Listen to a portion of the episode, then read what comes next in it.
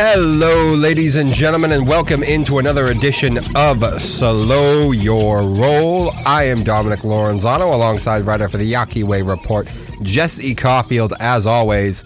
The Yawkey Way Report writer, uh, the Bruins have started. Yes, they have. So like you got exciting. You you got you got work again. Yes. Yeah. Oh, like outside the garden? Yeah. Oh, and all that kind of stuff. yeah, too. the colder work. I mean, does the magazine not talk about the Bruins really at all? No, not because it's called Yawkey Way. No, I, I didn't know if they covered the Bruins. No, no, no. I, I didn't know. Hey, but hey, if you're gonna go to the Winter Classic at Fenway this year, uh, there will be a Yawkey Way report for that, Ah, and okay. we'll be outside of Fenway for that. There you so go. There you go.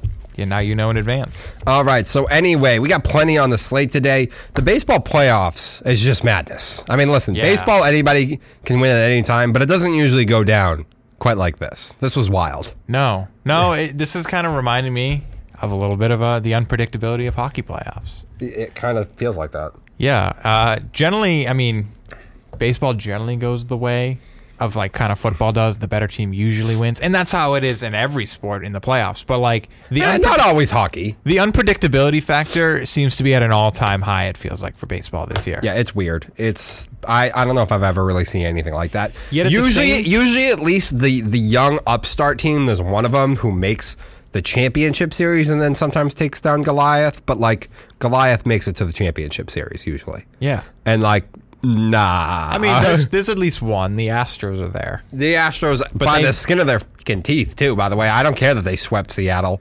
Yeah. All those games could have gone either way. It was funny. Um, so we got that to talk about. Weird day in the NFL. There were some big upsets. Some teams that like you know. Uh, this is why I said I, I'd make a lot of bets this week. This is around the time that Vegas starts to readjust their lines on teams that they were wrong on to start the year. And uh, there's some teams right now that we thought would be really good, but uh, they don't look very good right now. no. No. And Green Bay lost to both New York teams back to back, and I don't mean the Bills. Yeah. Well, I mean, come on. We, we, you know, if you know anything about football, we know what you meant. I Bu- know. Buffalo is its own place. It is. So we got that to talk about. I'm going to talk a little bit college football just because Tennessee took down Alabama. So maybe I- you I can hear about that. You maybe you can chime in because it is a rant that I did a while ago I on mean, it. Here's what I did follow. Mm-hmm. I followed the journey of the goalpost after the game. I followed that on its way to the river. That that is hilarious. All right, and we'll have all that to talk about and more today on this episode of Slow Your Roll. But with that, Jesse, I'm going to take it over to you to get us started. Let's go. Damn, I was gonna record this, but you know what? Maybe one day I'll learn something that if I'm gonna record my opening, put my notes in my phone. Yeah. But whatever. It's not even going to be that long, but I'll get right to it then. I think we owe Pete Carroll an apology. Now, I'm not saying we owe we have to take back everything we said, but just looking at the start of this season, Russell Wilson on his own, Pete Carroll on his own uh, for the first time since he had Russell Wilson, and um, they're on a similar track, but they shouldn't be. Okay. One should suck. One should be we pick them to win their division. Mm-hmm. And yet they both are pretty bad. Mm. But one is a lot better than we thought. Mm-hmm. So, if you look at Pete Carroll, now he's a defensive coach. Mm-hmm. But the defense for the Seahawks is horrible. So uh, it's 22nd in passing defense, and they are second worst in rush defense. Yet they have mustered a 500 record. If you look at their offense, led by Geno Smith, they're 14th in passing, 11th in rushing. Pretty middle of the road, but not bad when your quarterback is Geno Smith. Not bad when your running back was uh, an old man in Rashaad Penny and Kenneth Walker now looks good in one game. Um, now the, their wide receivers are very talented. I wouldn't quite call them elite. You know, uh, DK Metcalf, I would say has elite speed. That's about it. Other than that, he's average. Uh, I mean, I like Tyler Lockett, but he's whatever. Uh, and then you know, this is why I really want to like give uh, Carroll some credit here. I know defensive coach, blah blah blah blah blah, but if you look at Den Denver now, look at their offense. They're 15th in passing. One worse. They're 18th in rushing. Not really Russell Wilson's fault, but like that's still worse. Now, if you look at the culture in Denver, it's not great. A lot of that falls on the coaching staff and stuff like that. Uh, but I've heard Russell Wilson is not a popular man in that locker room.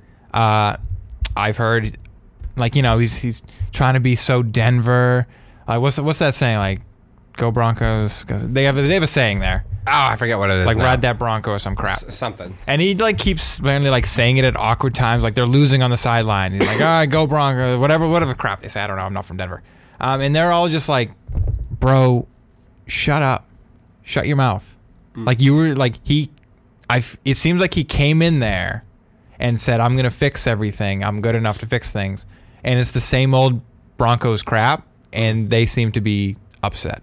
The offense doesn't seem to like it, from what I hear. He's not a popular man in that locker room, and it makes me wonder how popular he was in Seattle. And Geno Smith, I know, was not a popular guy in locker rooms, but the culture in Seattle seems damn good right now. Uh, and I bet Pete Carroll has a lot to do with that. He loves Geno Smith. That was his guy. Drew Lock came in, and we all thought it's got to be Drew Lock.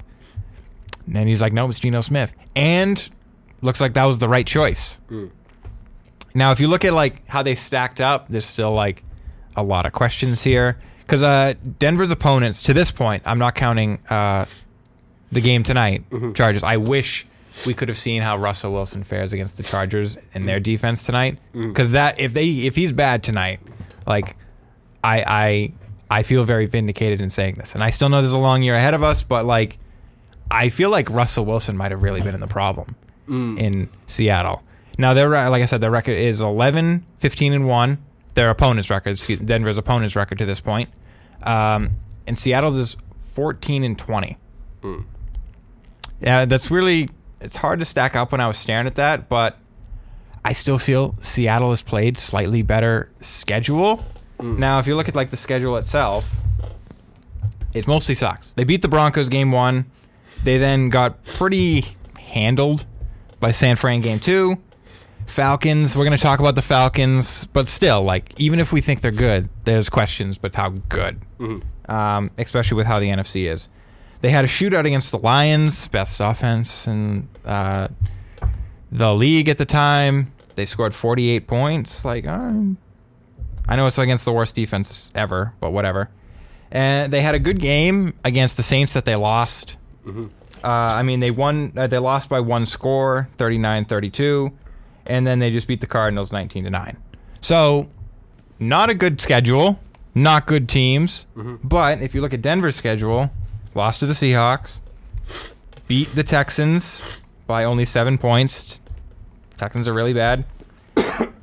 beat the 49ers by one point, mm. 11 to 10. Lost to the only 0 and 3 team at the time, the Raiders, who are now only 1 and 4. Uh, and then lost to the Colts in overtime. That's really, I think that's worse. I think it is too. I think that's worse. So, you know, there's still a long season, like I said. We'll see how this works out for Denver. Like it can't it's gotta it's gonna get better in Denver. It's gonna Mhm. get better. But I don't know. I I feel like I need to take back some of the bad things I've said about Pete Carroll and his coaching and he doesn't have it anymore. He's got something. Whether it's just a culture thing and he's got the guys rah rahing and buying in enough because it's early. Um maybe that's it. But either way, he's he's got something going in Seattle. okay. And I I, I kind of I want to take back some of the bad things I said about him. All right, I, I I'm not on that train yet. Uh, Okay. I think Pete Carroll is at least competent, whereas Nathaniel Hackett is not competent. I Yes. think that's really the difference. But I don't think I don't. It doesn't change my mind. Oh. I think the game has passed Pete Carroll by. I don't think he's an elite coach anymore. I don't think he's even a good coach anymore. But I just think Nathaniel Hackett is a disaster. I think Oh. Hackett is an incompetent. That is the biggest problem in coach. Denver.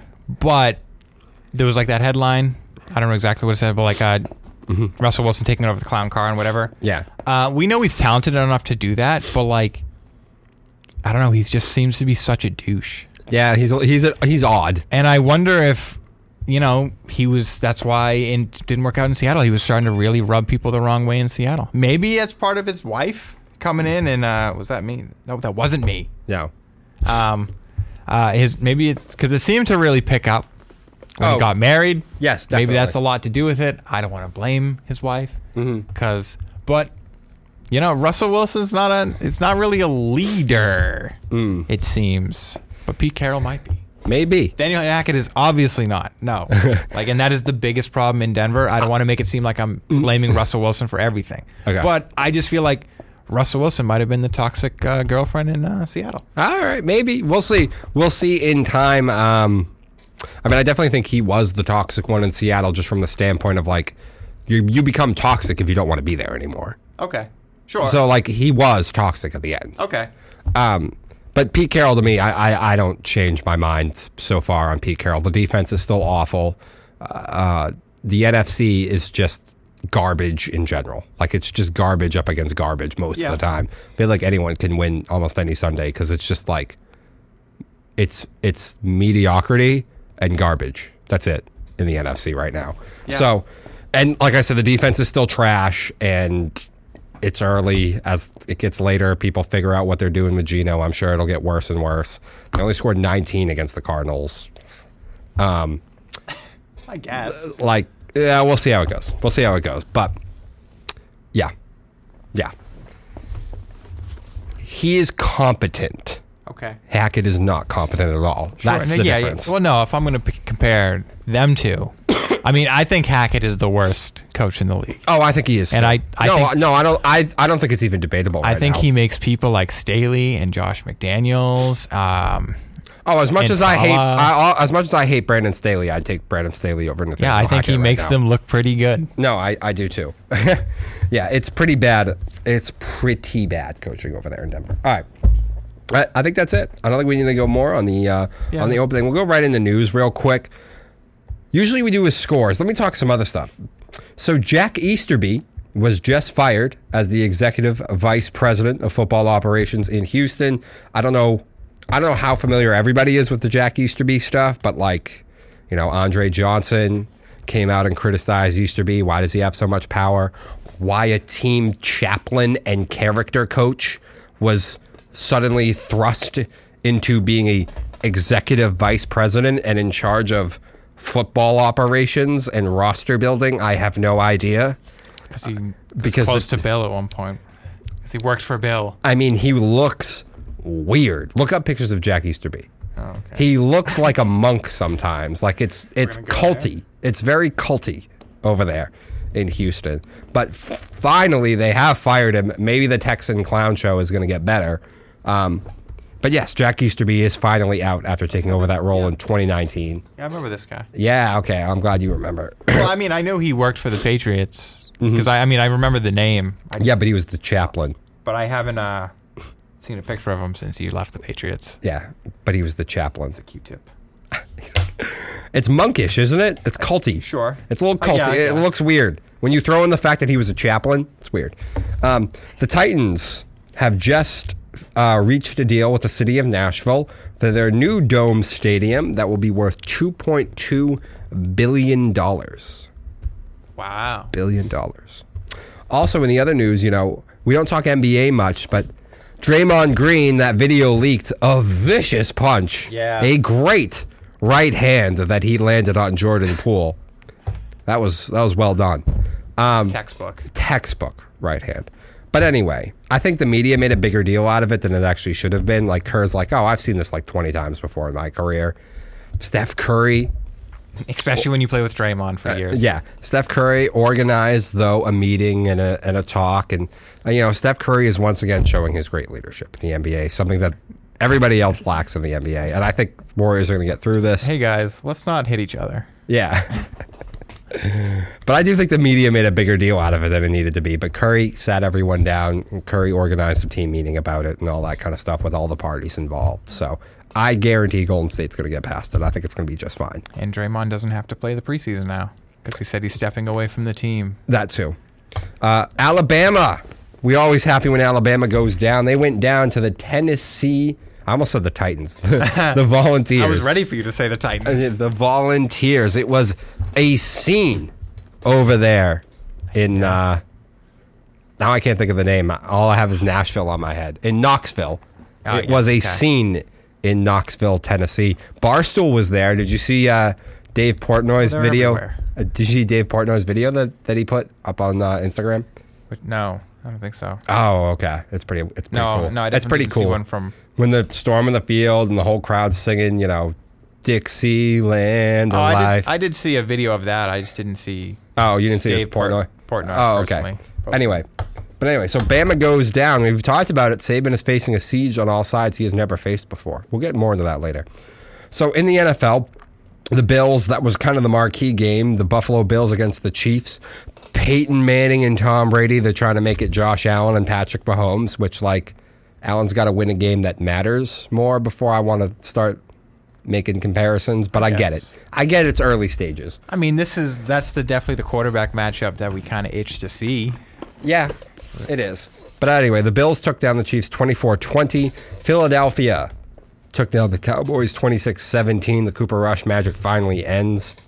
Uh, Minnesota over the Dolphins 24 16.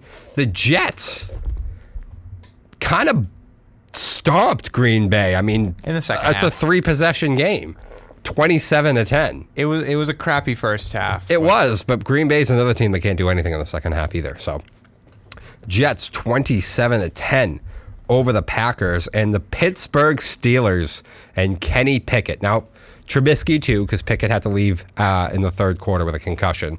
So Trubisky came in and did throw one touchdown pass, but Pickett was leading when he was in the game too. Pittsburgh beats the Tampa Bay Buccaneers 20 to 18. That's got to be the shocker of the week. Uh, maybe. Yeah. I'll look at all the scores again. and Indy took down the Jags as well. That wasn't as shocking. In the baseball playoffs, holy crap, it's been wild. So the 100 and win Atlanta Braves out. The 111 win Los Angeles Dodgers what was it 319 run differential during the season out. Did you see that uh, article No, on the LA Times? no. So it was they didn't even lose yet. It was the morning of uh, game four, the deciding game.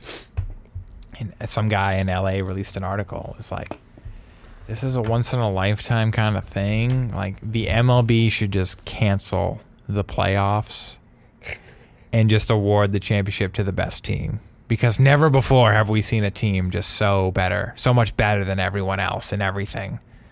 But they're gonna lose in the playoffs. It's like, yeah, that's why we have playoffs. Yeah, that's what what the it's for. What the heck? What a whiner. What an LA opinion. Yeah, what the heck? Yeah, I can't believe you didn't see that. Is there anything more LA than that? Yeah, it's like we should just cancel the playoffs. It's just like LA's politics, honestly. Ridiculous. Um, but uh, the Los Angeles Dodgers out. The New York Mets, 101 wins themselves, also done. So, wow. What did the Yankees win? The Yankees ended up winning 99, I think, 98. They're The- on. They're on the hook. The Yankees are pushed to the brink today, but because we're all, we have to be so careful. Shane Bieber is not allowed to throw today, so they they get to face Civale. So I, I kind of think the Yankees are going to survive. Maybe they're doing one of those like um, who did it with Wade Miley? Was it the Brewers? Might have been. Who they literally had like Wade Miley pitch the first inning Yes, and then change out pitchers. They had a decoy. but that was like a lefty righty thing. So I guess like okay. that that was part of that. Okay. I I no, I truly think they're not going to have Bieber pitch. You mean to tell me if the game is on the line, he's just not available? Yeah, that's what Terry said. Terry. I don't know. Terry's know. better than this. I don't know why we can't go with like an opener for like an inning or two and then go to Bieber so he only has to pitch like four instead of I going guess. six or seven. But like your season, uh, uh, we'll get to it later. Whatever. But anyway, that has been it. what you doing, Terry? What are you doing, Terry? That has been it for rapid fire news. Yeah. And with that, we will get into the main segment the Patriots. And there is quarterback controversy in New England. And I'm going to tell you. I'm going to tell you my opinions because usually, usually this this show is, uh, you know, slow your roll, but I'm not going to slow my roll here. Now, I'm not saying Bailey Zappe is the answer. I'm not doing that. He's a sixth round pick out of Western Kentucky. It's his second game that he's played. But I will say this He's the better option than Mac Jones right now. You all wanted to anoint Mac Jones because he went on one win streak in his rookie season against garbage teams. Ever since the Indianapolis game, he's literally like the worst starting quarterback in the NFL. He's awful. And he's been no better this year. He turns the football over way too much and he doesn't see the field. Bailey Zappe out of Western Kentucky is running the offense better than Mac Jones. The offense looks better. He sees the field better than Mac Jones. He's not turning the football over like Mac Jones is. And I have been on this now for like three or four years for why I don't like picking kids from power programs at quarterback. Now, obviously, if you're a Trevor Lawrence or you're a Deshaun Watson or like you're special enough that like it doesn't matter. But it's not a coincidence that some of the best quarterbacks are not from power programs in college. How much did Mac Jones actually have to do at Alabama? How much did he have to go through progressions? How much did he really need to see the field? Or how much was it always just my protection is perfect and my first read is wide open?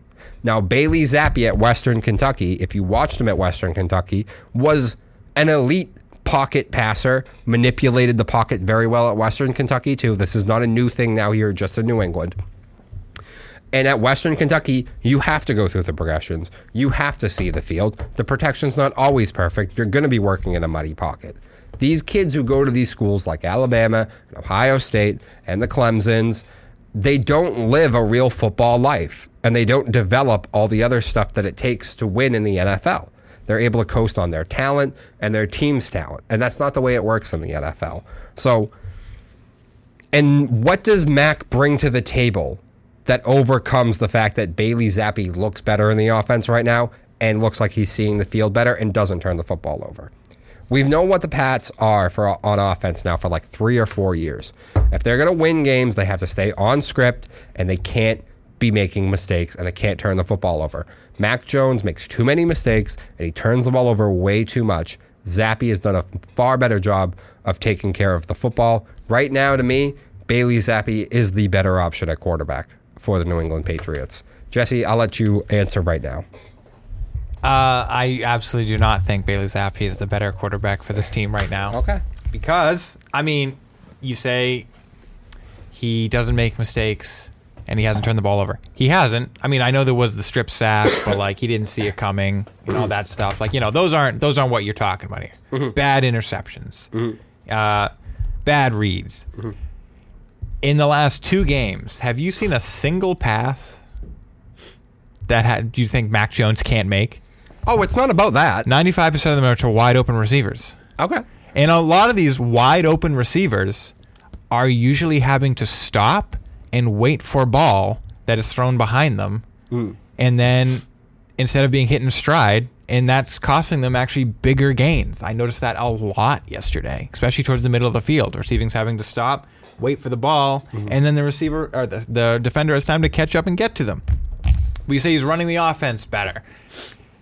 We're six weeks mm. into Matt Patricia and Joe Judge. You had to think it was going to get better, right? Mm.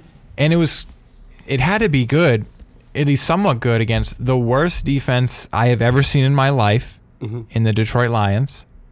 And the, I mean, we think on paper Cleveland's defense should be good. We thought that last year, but it hasn't been. Mm. It's just not.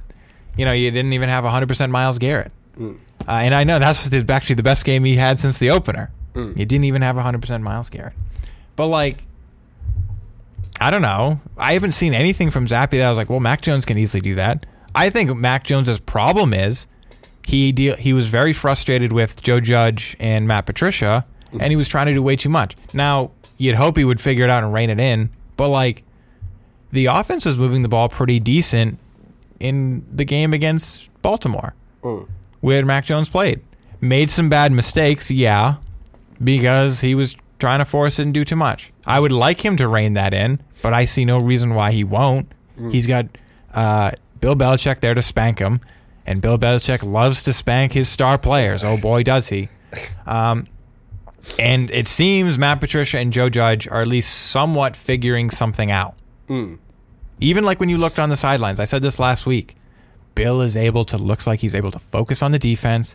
Matt Patricia and Joe Judge have been a little more hands on just themselves, and Bill Belichick's been more hands off, and it seems to be come- somewhat working. Mm. Like I said, I, there's not a single throw, a single play that I was like, why couldn't have Mac Jones done that?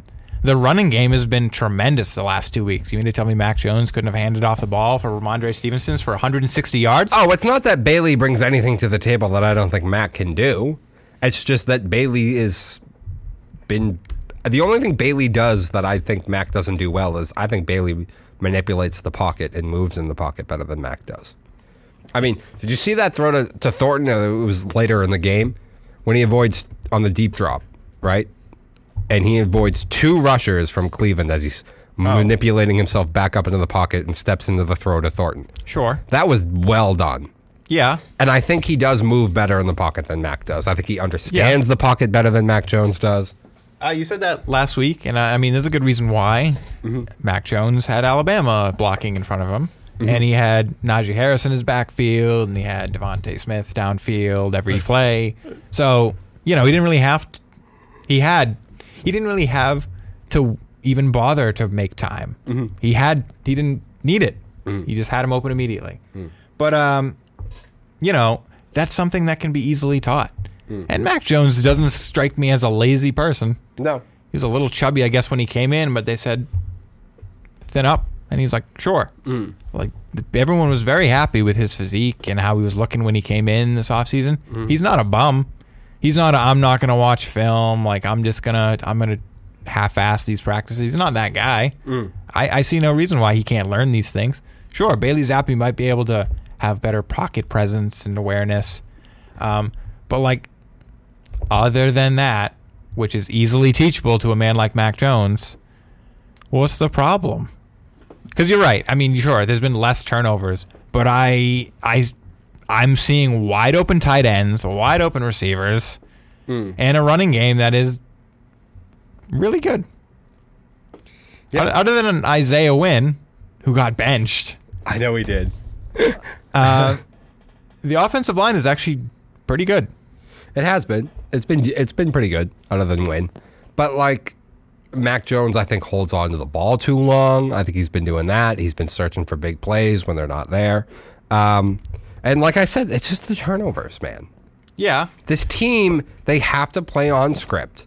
They have to follow direction. They have to. Ju- There's a certain way that England has to play, and Mac Jones isn't playing that way, and Bailey Zappe is. And therefore, right now, I don't know why you turn it back over to Mac. I mean, I like that. You know, this the fact that Bailey. I mean, I'm a Patriots fan. I want everyone on the Patriots to play well. I want Bailey Zappe to play well, no matter what. But like, I'm also liking this because, like, I mean, Mac Jones has got to be sitting there and at least thinking, like, I mean, mm. I gotta, I gotta be better than I've been mm-hmm. because this is, yeah. I mean, no turnover football. You beat the crap out of two straight teams. I mean, you didn't do much in the first half against the Browns, but mm-hmm. You still ended and beat the crap out of them, and, and they were moving the ball consistently in the second half. Hmm. But like, I think Mac Jones would have done the exact same thing these last two weeks. Okay. I think I. I don't know if he would have Why ca Why couldn't he hit a wide open Hunter Henry in the middle of the field? because he doesn't see the field well. Does he? He doesn't go through progression very well. I don't think. I don't think he sees the Really? field. I, I mean, that's one of the things everyone was complimenting him on last year. He's ahead of these people. Look at him go through his progression. I. He was able to do it last year for a good amount of I- time. yeah, it doesn't think- look like he's doing it right now. I think Matt Patricia and Joe Judge have been getting in this kid's way. I'm sure they have, but he needs to at least follow direction and follow the the, the offense. No, I guess. stop trying to freelance. Stop trying to search for big plays when they're not there. Stop throwing the ball up for no fucking reason. Well, that's the thing. If the script isn't going to get you anywhere because the script is awful, the script they weren't moving the ball at all against Miami, against um, I don't know whoever else you played to this point. Uh, like the first couple weeks. Uh, well, yeah, the Steelers, the offense was horrible, and then the Ravens is when it actually kind of started to move. But like, at some point, you just got to be like, this isn't working. I have to try to make a play here. But clearly now it is working. Yeah, it seems Joe Judge and Matt Patricia have figured something out against bad teams. Like what is, is Mac Jones supposed to come up with these schemes? Like you're talking to me like Bailey Zappe thought up these schemes on No, Sunday. I don't. I just think Mac's not following following the rules. I don't think Mac's following the offense. I don't think Mac's But- following the script. Yes, now that Mac can't play, the rules are good.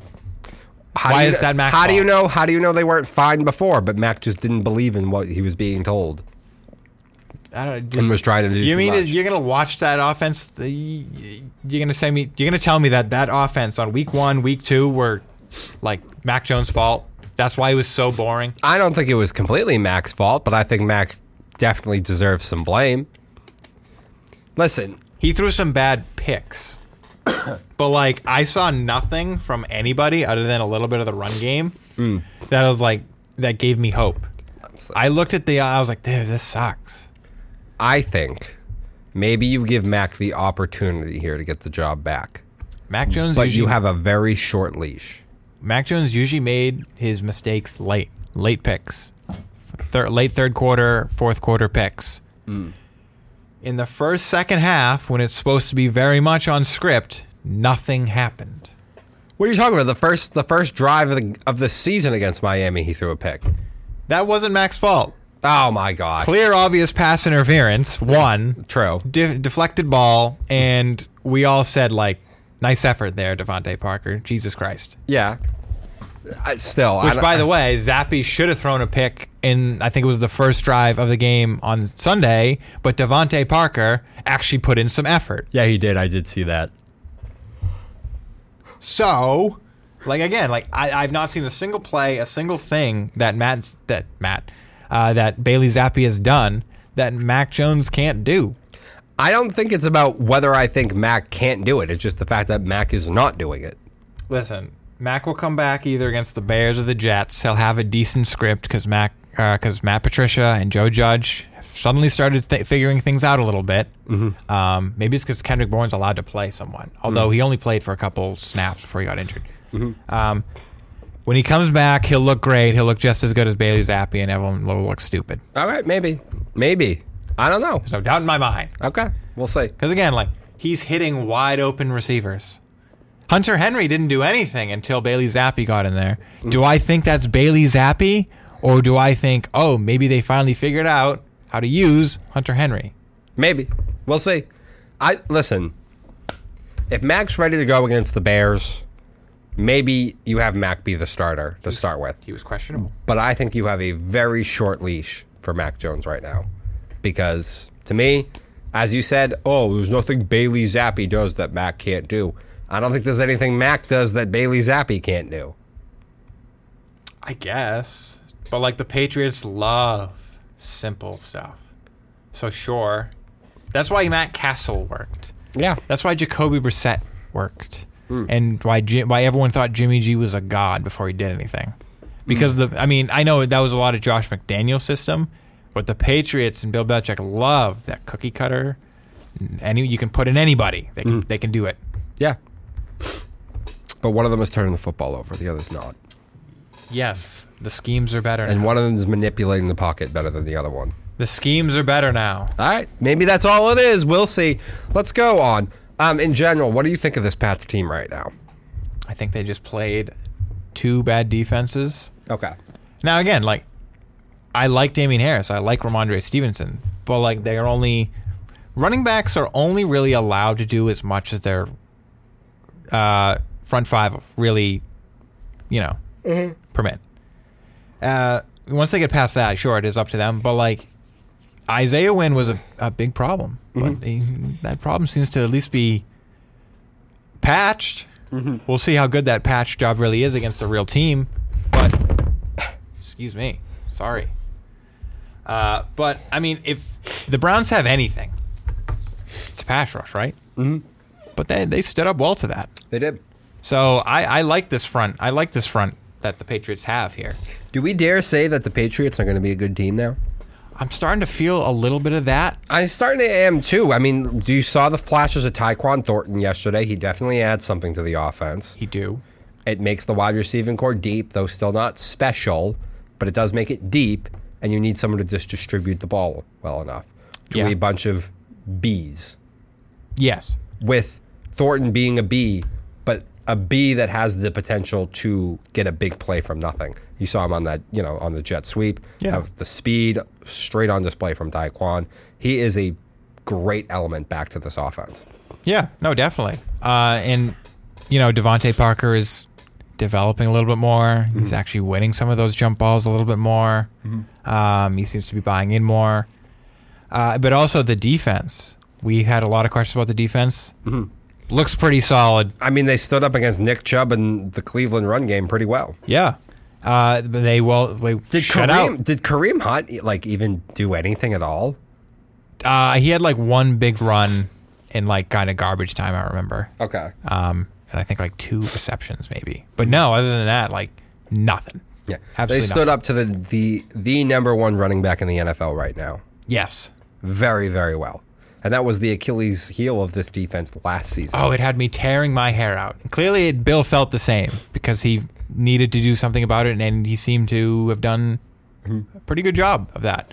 But also, like with the loss of like J.C. Jackson, we had a lot of questions about the secondary. The secondary is doing pretty good with the Joneses on each side. I mean, I didn't have a ton of questions about the secondary because I, I trust Bill to figure that out. Bill loves his corners. Bill knows his corners. No, that's true, and we thought it would eventually get fixed. I'm just surprised it is working out this well, this fast. No, it did. It did seem to happen fast.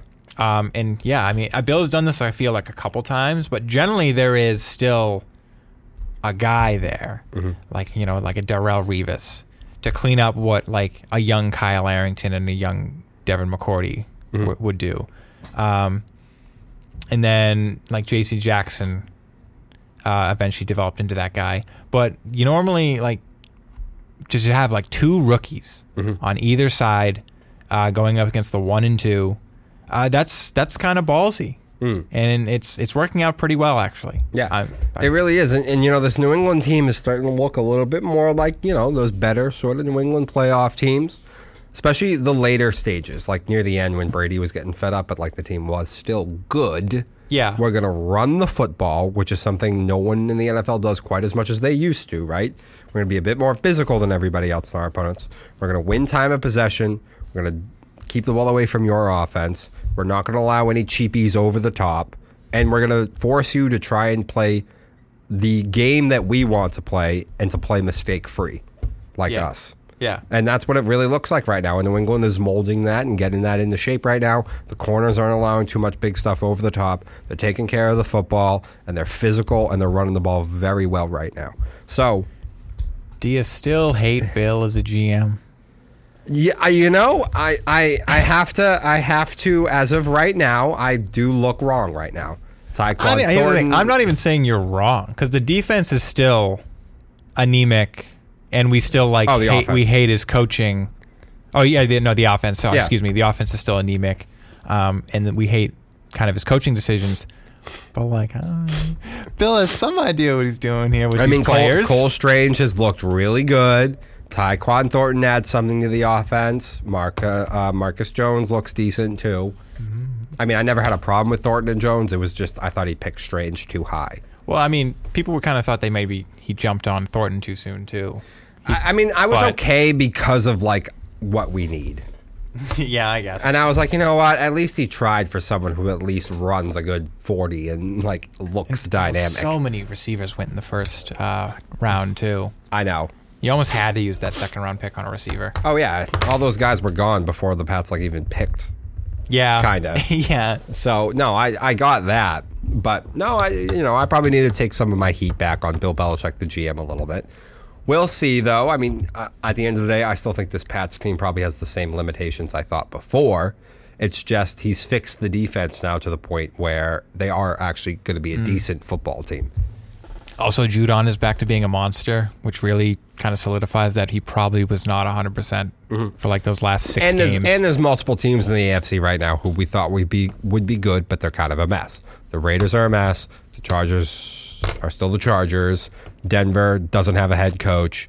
Indianapolis, uh, I know they won yesterday, but like Matt Ryan, other than that game, has still looked old and over it. So, and Miami is dealing with I mean- with health issues now. I kind of think almost the entire AFC North is not as good as we thought. No, The I mean, uh, the Ravens have that same problem of Just can't do much in the second half. Uh, really, other than that last game, I've thought the Steelers have looked terrible. Mm-hmm. I mean, the defense has been good, but um, Yeah. the offense has been really bad. Uh, Cleveland has been maybe a little bit better than we thought after the Deshaun Watson suspension. Mm-hmm. Um, in some ways, um, and then the Bengals have been disappointing. Yeah. The O line, the O line is still really bad in Cincy, and this is about the time that I was like, all right, we should start to be merging. We should start to be getting better. Let's let's the next two three weeks. It's we're gonna know. We're gonna know if if Cincy's fixed it or if it's still a disaster. Right now, it still doesn't look good, and it's graded really really bad.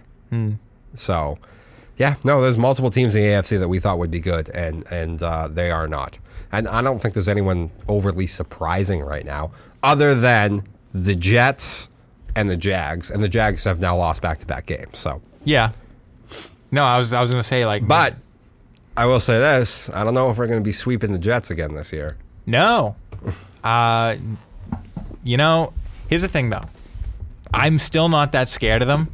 You know, I think going into New York will probably be the game you lose. I saw I could see a split, but uh, I don't know. I think Bill and this defense could Oh, could really shut down Breece Hall. Could really give uh, I- Wilson fits. Both the Wilsons fits. Listen, Zach Wilson is still only a second-year quarterback who has missed multiple starts. I'm sure Bill Belichick is going to draw some stuff up that is going to confuse that kid. So, like, could they sweep them? Yes, maybe, but you can't just you can't pencil it in this year because because that team does look competent. So they are Well, the next game they have the Bears, and then don't they have the Jets right after that? they're away for the Jets first. Okay. So well, that'll be interesting. Because if mm-hmm. they were home first, I'd be like, I, I kind of would pick that as a slam dunk win almost, and mm-hmm. then maybe the second one if it's away. But I, now I'm a little, I don't know, I don't know. Hmm. Th- That's that's a, it's a big question It is. because now I'm going back to all right, we're gonna sweep the Jets. You can't pencil it in this year. You can't. no, but I I'm leaning still. We might sweep them, but it'll be harder than normal. We'll see. The other big one though is is the problems that Miami is having right now too. But uh, Tua is said to be back next week. See how long that lasts. But Yeah, that- like- they have lost three quarterbacks. I know. That's. I don't want to say that's funny because you don't want to wish people injured, but that's that's wild. I know. And uh, like I did let out a chuckle when I saw that they lost another quarterback. I'm like, God damn! I know. Fix your line, Right. protect your people. Um, I'm trying to think who else they have on the slate coming up. I know, obviously, it's the Bears next, It's Bears then the Jets, at New York, home against the Colts, which playing home against the Colts during the regular season is a and and we thought that Colts team was going to be really good, and now we don't think it's very good. So you could pick up a dub there that we didn't really thought that we could have. And then then it's home against Jets. Yeah. So you got away against Jets, Colts, home And then it's the Vikings after that, I think. in Minnesota. Which I still don't. You're not winning that Viking. I, I don't think so. prime time. Thursday night. Oh, is it prime time?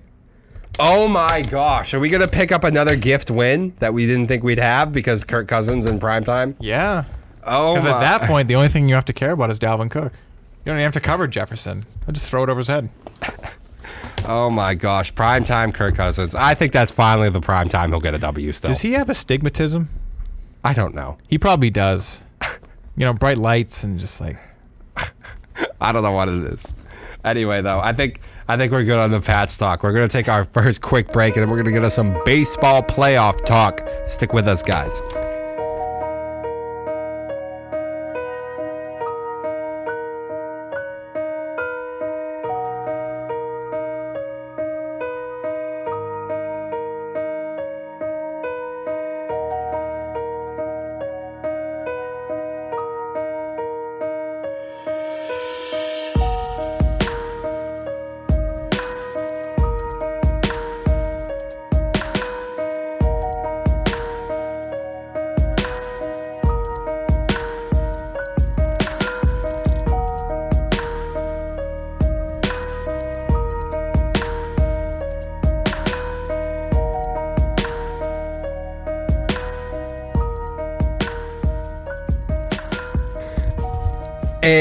We are back here at Slow Your Roll. Switching gears, we're going to talk some playoff baseball.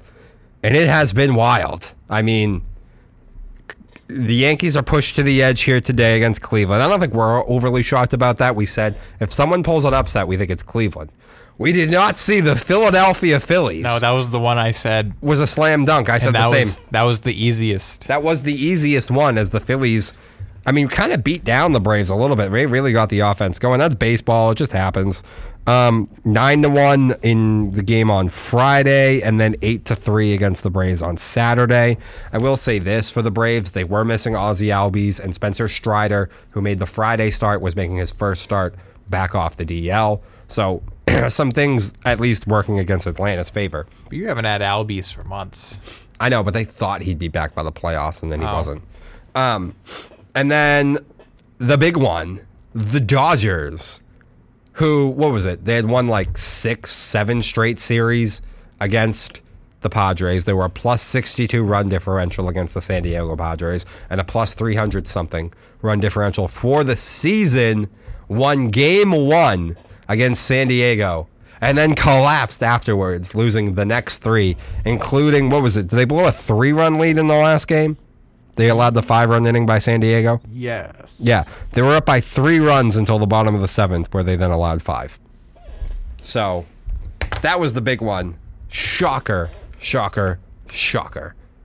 Jesse, what are your thoughts here on the last two series that we've talked about?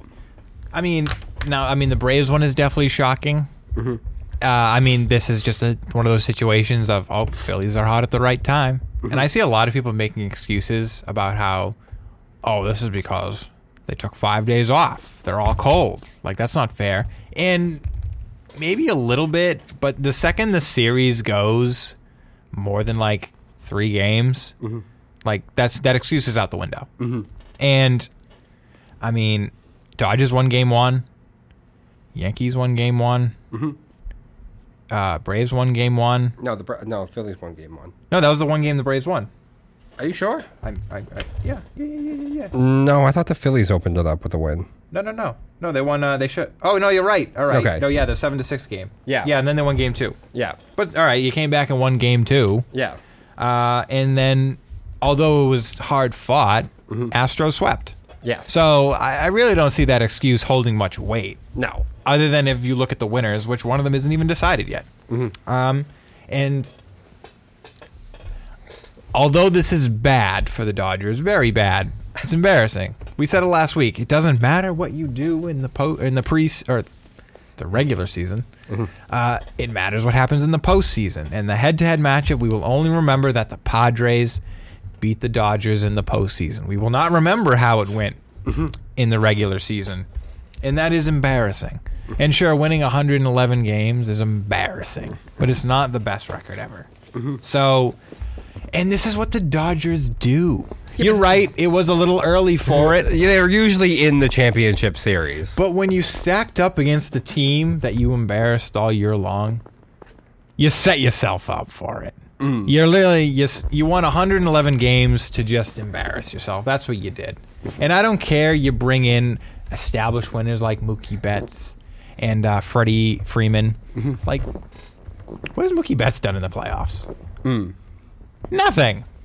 The best playoffs he had was that 2020 championship run with the Dodgers. Mm-hmm. But even then, like, you know you'll get solid defense. You'll know he maybe steal some bases if he gets on, but he's not going to get on that much. He mm. just doesn't in the playoffs. And I love Mookie Betts, but he's mm. not a playoff performer. Cody Bellinger, like Well, Bellinger sucks. he just fell off a cliff. some big hits, but like I forgot he was on this team. well, he's been bad now for like two straight seasons. Yeah. Oh, oh yes. He fell off a Well, even in that 2020 season, he had some big playoff hits, but like didn't do much then either. no. Um, Justin Turner, good player. Justin, you- oh, wait, wait, no, no, no. Justin is the one guy who actually does usually do well in the playoffs for them. He does good in the playoffs, but do you ever remember getting like a huge hit? I remember like one. I, I, like- can, I can remember a couple. Okay, okay. Yeah. I think Justin's. I, think if anything, Justin's the soul of the team. I think they have a clutch catcher, Will Smith. That's I it. remember him getting some big hits. Uh, the other thing that that that did really hurt the Dodgers is being without Walker Buehler. Uh, Sure. Because after Walker Buehler, the pitching staff, I know they had great numbers, but like, did anyone think Tyler Anderson is an elite starting pitcher? Like, you know what the Dodgers kind of do a little bit? The Dodgers kind of have a little bit of the voodoo magic of the Cardinals sometimes, too. Now, I know some of it is kids that they bring up who are well regarded, but they seem to always sometimes, like, get great performances out of guys who usually aren't that good. Like, I don't think Tyler Anderson is all that amazing. And yet, you know, he had a something of a 2 ERA during the regular season and stuff like that. Well, And like Clayton Kershaw is not what he used to be either. So like when Walker Buehler went down, the starting rotation really did is not that special. Well, when you're coming up to a ball club that has a payroll that is higher than the GDP of a small country, I feel like I'm going to have more confidence than if I come up with, say, the Royals or the Reds. They they, um, they have a winning culture there, and I think part of that comes from the fact that well, you're playing the game with several MVPs, Cy Young winners, mm-hmm. none of which are really proven playoff performers, but whatever. Like you're you're coming up, you know you're going to come up to a ball club that has a chance to win every game, regardless of what happens in the first five innings. Mm. And as a starting pitcher, that's very calming. Mm. As a guy taking your first at bat, that's kind of calming. Mm. I could strike out five times today, and we're probably still going to win. So like that takes a lot of pressure off. There's you could also make the argument there's a pressure to perform. Mm. You're amongst these all elite players. Like, do you belong here? Mm-hmm. But like, I don't know. I don't look at Mookie Betts to look at the players lower than him and say like, bro, you're not one of us. I don't look at Freddie Freeman as that guy. I don't look at Clayton Kershaw as that guy. Freeman had some big hits for the Braves last year. No, I'm just saying Freeman's not that guy to say to look at a player who's not performing as well as everyone else and say like, bro, you're not one of us. Oh, okay. They have none of those players. Mm. So they have a. It seems they have a culture, but they also just none of these players have really to face any diversity during the regular season. So when it comes down down to it in the postseason, they all get punched in the face, and no, everyone looks around for everyone else to hit them back. Mm. I get you. But no, I, one I is get a, you. no one's a puncher. No I get. no one's I, a fighter. I get you. I hear you. I get. I get your point now. I Do you look s- at any of these players and look at them as elite playoff performers? I'll No. give you. I'll even give you Justin Turner. Yeah. I, I look at Turner and I look at Freeman. That's it. I don't look at Kershaw. Trey Turner, him too. if your name is Turner, because he and he's the one that had the big hits. He I had know. like three home runs or whatever. Well, actually, no. Trey. I mean, Trey had a pedigree. Trey. Trey came up with the big hits for Washington, didn't he? Yeah, but they like won. that's that's another. That's a, I'll give you as he's a playoff performer. But, no, no one in their pitching staff. I don't.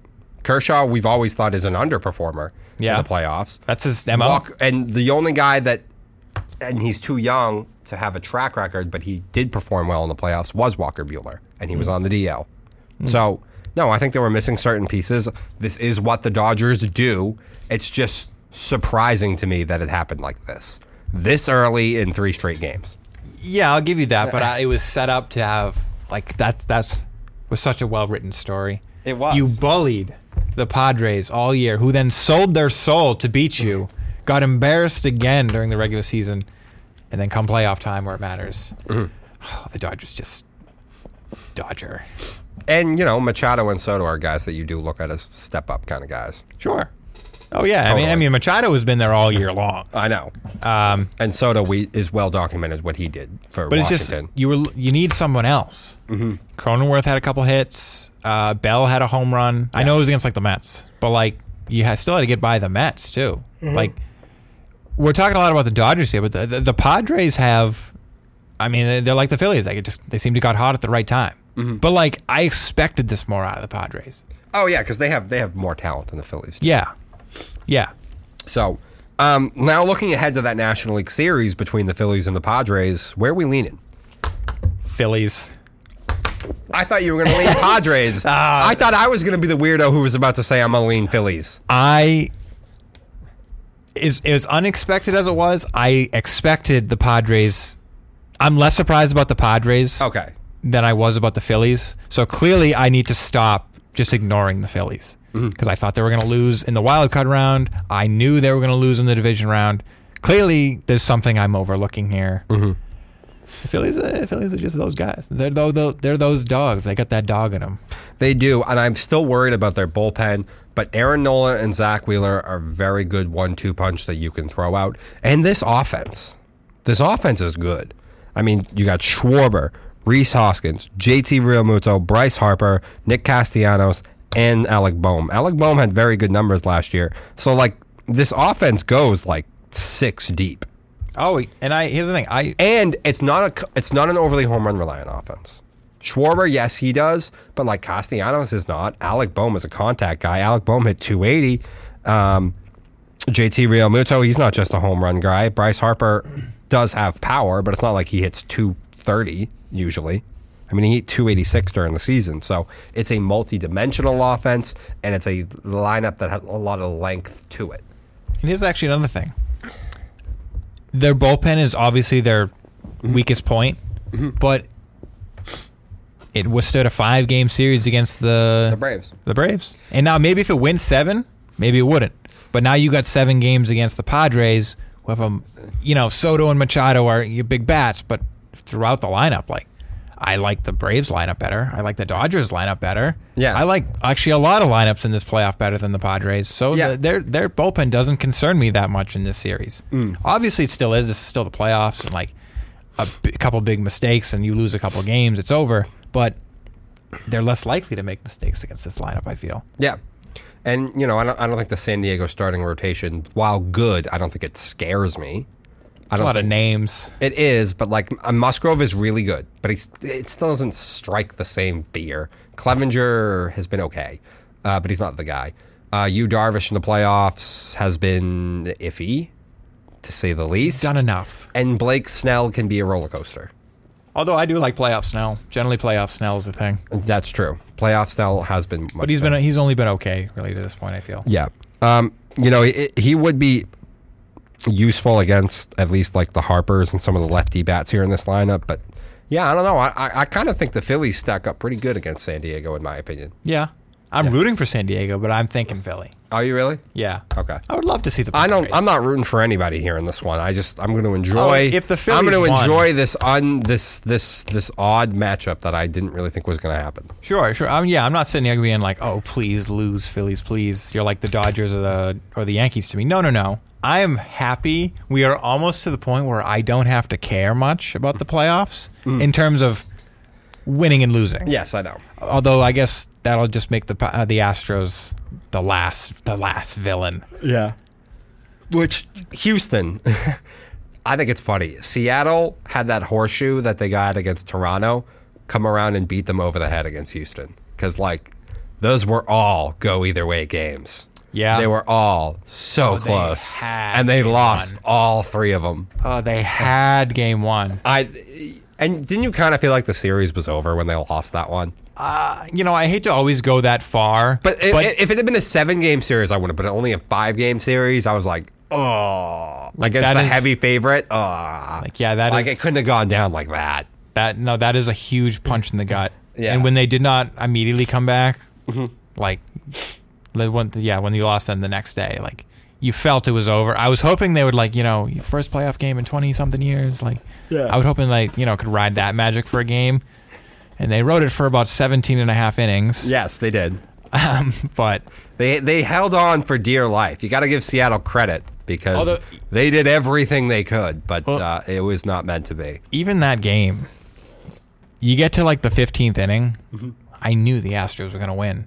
Mm. Like you look at the at bats Mm-hmm. that the um, s- Mariners were taking, Mm-hmm. especially once Garcia got in there, Yeah, no chance. yeah. I knew it was just a matter of time. for like, so, a, a domino will fall for the Astros eventually. There's too many good hitters. Eventually, Bregman or um, Altuve Mm-hmm. or uh, the other one there. Alvarez. Uh, yeah, or even Tucker. Eventually, one of them was going to get a hold of something. Mm-hmm. It was Pena, but somebody got a hold of something. Mm-hmm.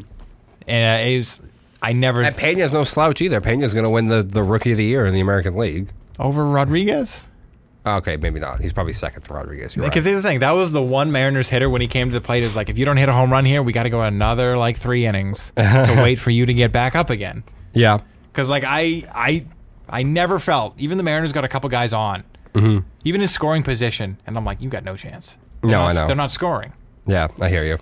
So that was unfortunate. What are we thinking tonight? You know, what? I want to get I want to get to the other thing first. God damn it, baseball and everyone.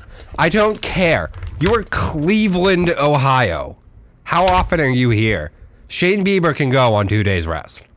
I sure. Do you think? You think if they ask Shane, you think Shane Bieber says no? I don't think so. Maybe they asked him and he said no. I don't think so. Uh, I would hope not. But there is, we're in the age of pitchers being whiny little bitches. Mm. And I'm thinking of like Gerrit Cole and um, Tyler Glasnow are like my the main people that come to mind. Shane Bieber has never shown any signs of that, but he's a young pitcher, so I automatically have that suspicion. But uh, And Terry said, you know, I they they flat out asked Terry, and Terry said, no, I, I don't want to do you believe him? jeopardize the career of a of a young man. Do you believe him? And I was like, you're going to jeopardize the career just because one time he pitches on two days rest? You you you tell me there's no chance Terry puts him out there for at least a relief appearance on an inning or two. If Uh, to me, that's not good enough. To me, he needs to start this game, or at least go opener and then Shane Bieber. But you're going to go up into an elimination game with the Yankees with Civale? you don't think he's being a goof, trying to like lie? No. He's I- like, no, no, no. I got Bieber whenever I need him. Aaron Civale with his 4.92 ERA and 5 and 6 record in the regular season. That Yeah. that is what stands between you and the New York Yankees and moving on. Yeah. Like really? You're almost making. This is what we're doing? No, no, no. This has got to be a prank. I'm sure pitcher. I'm sure Civale has a very short leash and they'll just bullpen it if they need to. Yeah. But still, to me, I if I was doing it, I would go I I'd maybe have like Stephan start the game and be an opener and then I'd go Shane, you're in in the third inning, give us 4 or 5. Hmm. That's like uh, what was it? 1999. Uh, Cleveland. Mm-hmm. Like the Red Sox, and they brought in like Pedro, the, Yeah. the injured Pedro, and he like pitched like six no hit innings. Yeah. Or go Morgan to start the game and then go, but like Civale, really? That's that's where we're going. Yeah, he's got a nice smile here. We're going Civale to try and take down the Bronx Bombers. That looks like could be anyone's dad. So to me, I think I think because we have to be just bubble wrap all the time now in this society. I think we're gonna have Houston Yankees in the this is, championship. this is the series. age of pitchers we live in. It's ridiculous. They all have arm problems. yeah, it's because they're all power pitchers. They all have to throw as hard as possible. That's all that matters. Fucking awful. Uh, 99, awful. 99 pays the bills. It's awful. 92 doesn't. I'm gonna have to. I'm gonna have to watch Houston and the Yankees. I couldn't get the enjoyment of watching New York go home in the first round. You don't want to hear the Yankee fans complain and talk about how they're cheaters, or the Astros are cheaters for a whole nother like two weeks. I just don't want. I don't even want to have to deal with the possibility that New York is going to the World Series, especially for a team that I don't even think is that good. Sure.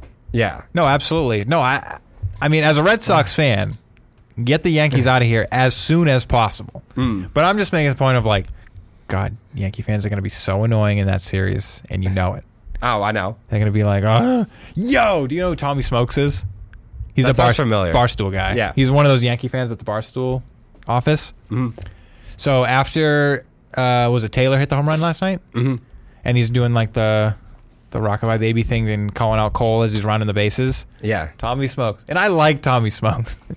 he goes on Twitter and he goes, next at bat, Taylor gets a fastball right to the temple. and then he, like 20 minutes later, he tweeted out, this may have been an overreaction. and he kept the tweet up. I'll give him credit for keeping the tweet up and then tweeting, this may have been an overreaction. Went like, he needs a fastball right to the temple. That's so funny. Because, like, that's so Yankee fans. Oh, I know. It's so modern day Yankee fans. I, I I can't believe that you were always like this when they were like actually winning World Series. No, I know. This just has to be the coping mechanism of not being what they used to be. It has to be. It definitely has to be. All right. I think we're good on this. Moving on. Listen, wait. What? I believe in Terry. Okay. He's he's dicking us around. Okay. He's playing with us. Bieber is available.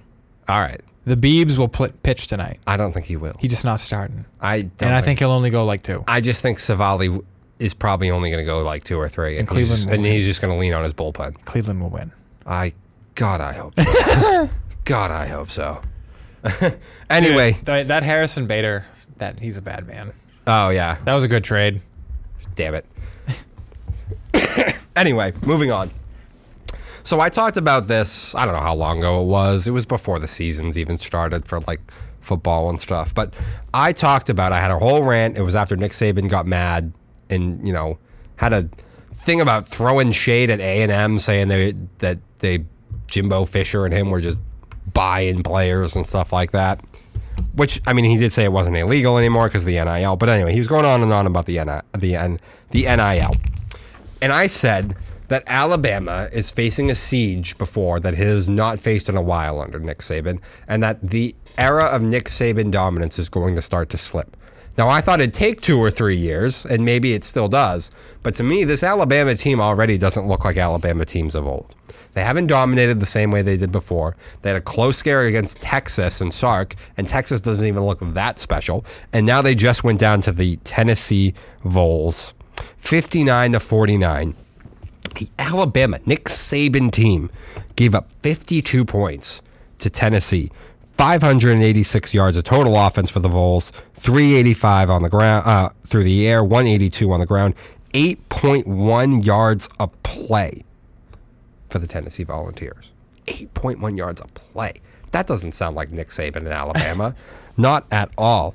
Uh, Bama also had 17 penalties for 130 yards. That doesn't sound like Nick Saban in Alabama. No. But this is how it goes. I've said, yes, Alabama is a great job. They care so much about football, and you have recruits in the state of Alabama.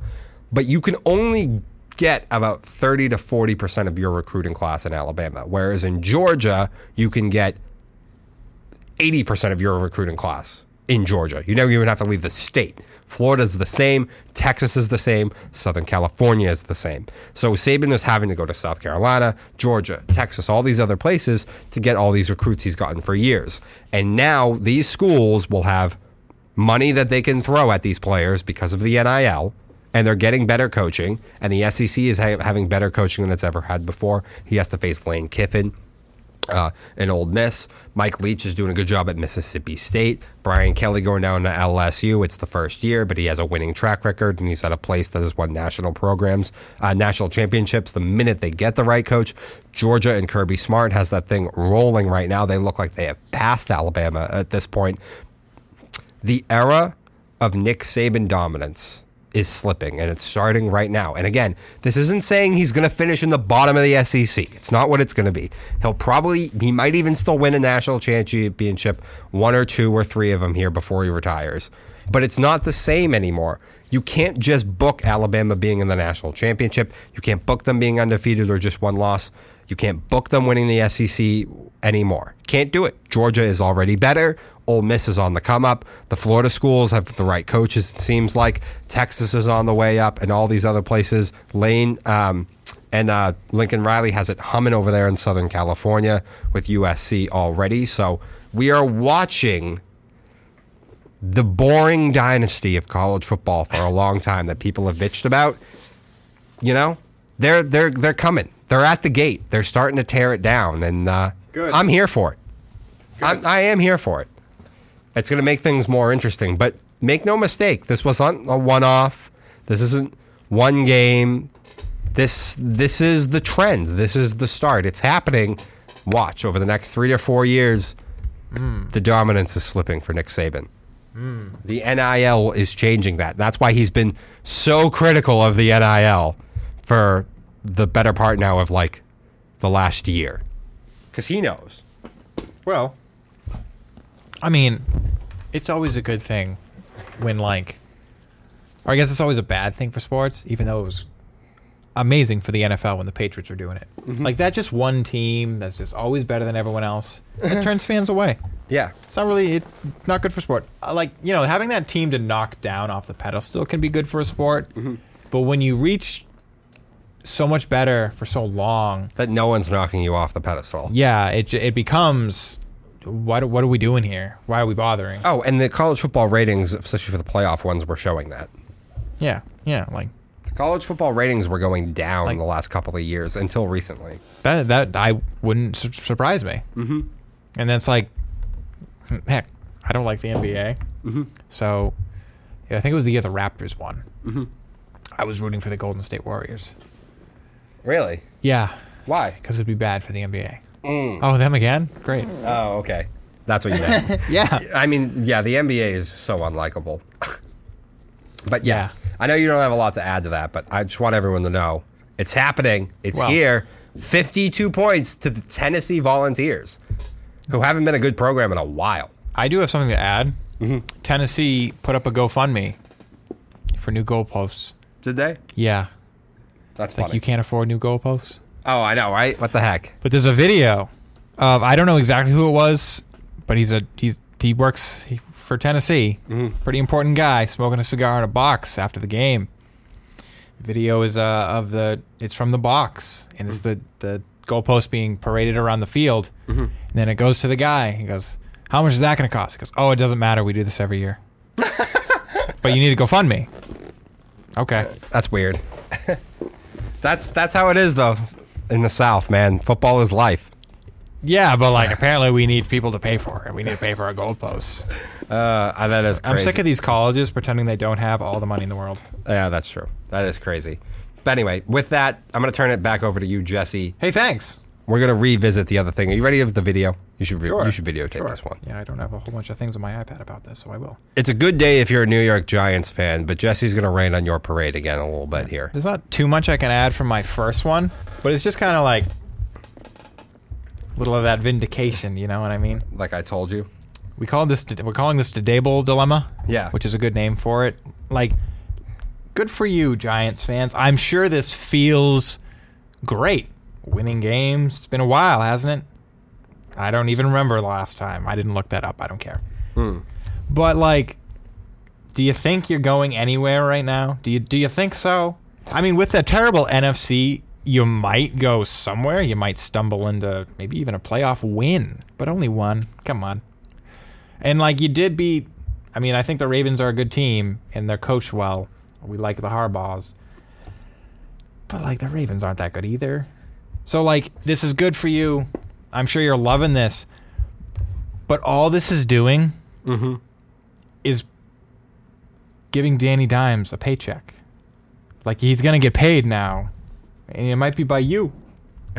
So is that was that a winning formula? Maybe like listen, maybe Brian Daboll is the greatest thing we've ever seen. He's the greatest mind in football, and no matter what he has, he's gonna win games. Mm-hmm. It's working out, but you're in a weak. I mean, a weak, weak division. I don't care what the records say. Your we- your division sucks. You're in a weak conference, and you've beaten the Titans, the Panthers, the Bears, and mm, oh, excuse me, you did beat the Packers. What did you lose to? Oh, you lost to the Cowboys. That's the loss there. Um, are any of those teams that good? The Titans certainly weren't when they played them. No, they're getting better. Yeah. but uh, we don't consider that com- them good anyway. And Green Bay just lost to the other New York team. So we got major issues with Green Hon- Bay right now. Honestly, of your schedule, you just played the best team you've played so far, mm-hmm. and they have a lot of questions. Mm. So, like, enjoy this. But Brian Daboll might be ruining it for himself and you, mm. because I mean, you're ruining your pick here. Yeah. you're ruining like you, you're you're putting too much value on your own players right now. Yeah. Like uh, Barkley is very talented. Do you really want him as your number one every game? I kind of don't. He's too hmm. many. He's too. He's too injury prone. Yeah. Danny Dimes sucks. Yeah. What is your wide receiver core? Yeah. I have no idea. Mm-hmm. This isn't a winning formula. But if you keep winning with this formula, you got you might be stuck with this. Mm-hmm. So I mean enjoy it, I guess. I don't I don't know what you want. I know. I don't know what they can do. I, what veteran quarterback is going to be available for them? What do you do Uh, if Jimmy you're G. Brian Daboll? Jimmy G next year, maybe? I guess. That's all I can think of. Cuz like And I want to give Daboll credit. He is amazing. With what he is doing. of the year. I mean, their what their situational football is impeccable. They know what to do in situations. Uh, they get the ball to the right people. They make sure Saquon Barkley is involved. They've made sure that the ball is in his hands when it matters. They make sure that he's the spear point of the offense. Like they are great. They don't call not a lot of penalties, especially not at big moments in the game. They make sure that Daniel Jones can't screw things up. That They give They make it very easy for Daniel Jones. Yes. This is the play. It's on script. We're going to make sure that we're not asking you to drop back and pass in obvious passing downs where the defense can just pin their ears back, you know? So, an amazing job by Daboll, but damn, damn, moving forward, holy crap. You got five wins now. Your pick's already kind of gone. Uh, I don't know what they're going to do. I mean, I what- really don't. what do you do Jimmy G is the only thing I can think of. But even th- like, I know you had that. I think it was even last week. I mean, you you said it a couple times of like, we'll have a. It doesn't matter about your guys as long as you can get there. Then you see what happens. Yeah. But, But- I don't think they can get there even with this. No, no, no, no, no. It's smoke and mirrors. But you're you're winning with such mediocrity Yeah. that you might just be stuck with mediocrity. Yes. And you never quite really grow into that team that Brian Daboll can push over the top. yes. Because I feel like he can, I feel like he can push anyone to the promised land that is the playoffs. Yeah. But I mean, maybe I'm wrong. Maybe he can push anyone to the Super Bowl and win. I, he's he's he's just playing every perfect hand right now. I know. Um, so, but this just like, you're yeah, you, you're only gonna create another problem next year, mm-hmm. and then if he's still this good, which why wouldn't he be? It's just the same problem, and you're never gonna quite. The Patriots were able to do this for 20 straight years mm-hmm. because a, Bill Belichick has a great eye mm-hmm. for finding mediocre players that he can coach up, hmm. and you had a the greatest of all time at quarterback, hmm. but he was allowed to be found. Hmm. You're not going to find that in the sixth round anymore. It's just not going to happen. no. So you're never really going to get that guy. No. So you want to you want to be like I guess the Detroit Red Wings in the end. We're like, Yeah. oh, we're making the playoffs every year, but like, what do we do when we get there? Because everyone built their teams from the ground up mm-hmm. and is elite. Yeah, and we're not. Yeah, No, that, that's how I feel about them too. the Daboll dilemma. The Daboll dilemma. Listen, I'm sure we're gonna hoist his name on high like a 18 more times this year. Yeah, I'm sure. So this dilemma is gonna. It's going to continue on for a while. Anyway, anyway. You already made a big dilemma out of it. You're five and one. I know. That's why I said the pick's already gone. The pick is already gone. It really is. Anyway, so next one before we take our second break Indianapolis and Jacksonville. So, Indy, we talked about, we hyped up ja- the Jags. We said maybe they're going to win this division. I'm still riding with it. I'm, I'm guessing you're kind of off of it. a little too soon. I think we, we might have jumped the gun there. Maybe. We'll see. I know they've lost back to back games, but they were both in division. In division sometimes is weird. Let me bring this up, okay? That makes it worse. Uh, Sometimes it does. I think Indianapolis played a perfect game. They were 10 of 15 on third down. How often are they going to be that great situationally? They didn't turn the football over a single time. There was no Jonathan Taylor this week, which for one week might actually have been helpful because like the Jags weren't exactly prepared for like what offense are we preparing for? What are they going to try and do to us today? We don't really know. Um, Jacksonville still averaged 6.4 yards a play. They only had one turnover themselves. They were pretty good on third down. Um, and Trevor Lawrence played pretty well. I mean, he was efficient. He was 20 of 22, and it was only for 165 yards. But the Colts really did keep the ball away from Jacksonville very well. Travis Etienne had 10 carries for 86 yards. That's 8.6 yards a carry. Uh, Robinson, 12 carries, 54 yards. So Jacksonville played well still to me, at least offensively. The defense clearly did not. But I think the Colts had their back up against the wall. They knew they had to win this game. I think the Colts played about as perfect as they can play. I think they played a pretty much flawless, not a ton of mistakes, perfect game. Uh, I think that's what happened yesterday. And listen, Jacksonville, you still get to you you have a very easy schedule. This isn't I didn't pick them to win the division just out of I think they're the best team right now. It was also like, hey, all these teams aren't that great and Jacksonville gets a nice cozy last place schedule. So hmm. I I still kind of think Jacksonville's winning this division. Maybe Tennessee's starting to figure some things out, but Tannehill is still so mistake prone that I'm sure he's going to give some games away. I still think the Jags are winning this division. I really do. Okay. All right. Uh, I, I, I kind of think this is just like Indy. Like I still don't think they're a good team, but they're like they're finding it out Oh, we don't think anyone in the AFC South is. That's not what this is about. Yeah, I mean, it's hard to. I mean, other than the Bills and the Chiefs, I don't really call anyone in the AFC a good team either. I mean, I think the Chargers would win this division. Ah, I don't want to call them a good team. I think I hate Uh, Staley, but, but anyway, so I I know what you mean by they played a perfect game. Like mm-hmm. you don't mean that literally. Yeah. But they certainly played a perfect fourth quarter, mm-hmm. and it it makes me think of the the spine and the balls of this team. Mm-hmm. I'm like, all right, the season's not over if we lose this game, but it's pretty dire already. This is a division opponent. This is they already beat us once. We're now at home. Like we need to we need this magic. And they put up uh, I mean a lackluster three quarters and then 15 points in the fourth quarter when they needed it the most. Last second touchdown to uh, somebody, some uh, Pierce I think his name was. Uh, so I'm I'm taking back a little bit what I said about Indy. I don't think this is a, a contender by any means. No. but like they might be comparable, especially when Jonathan Taylor is healthy, because you know he can move the ball. Maybe Matt Ryan's not totally washed yet. He's not Ben Roethlisberger level yet. More of uh, Drew Brees in his last season.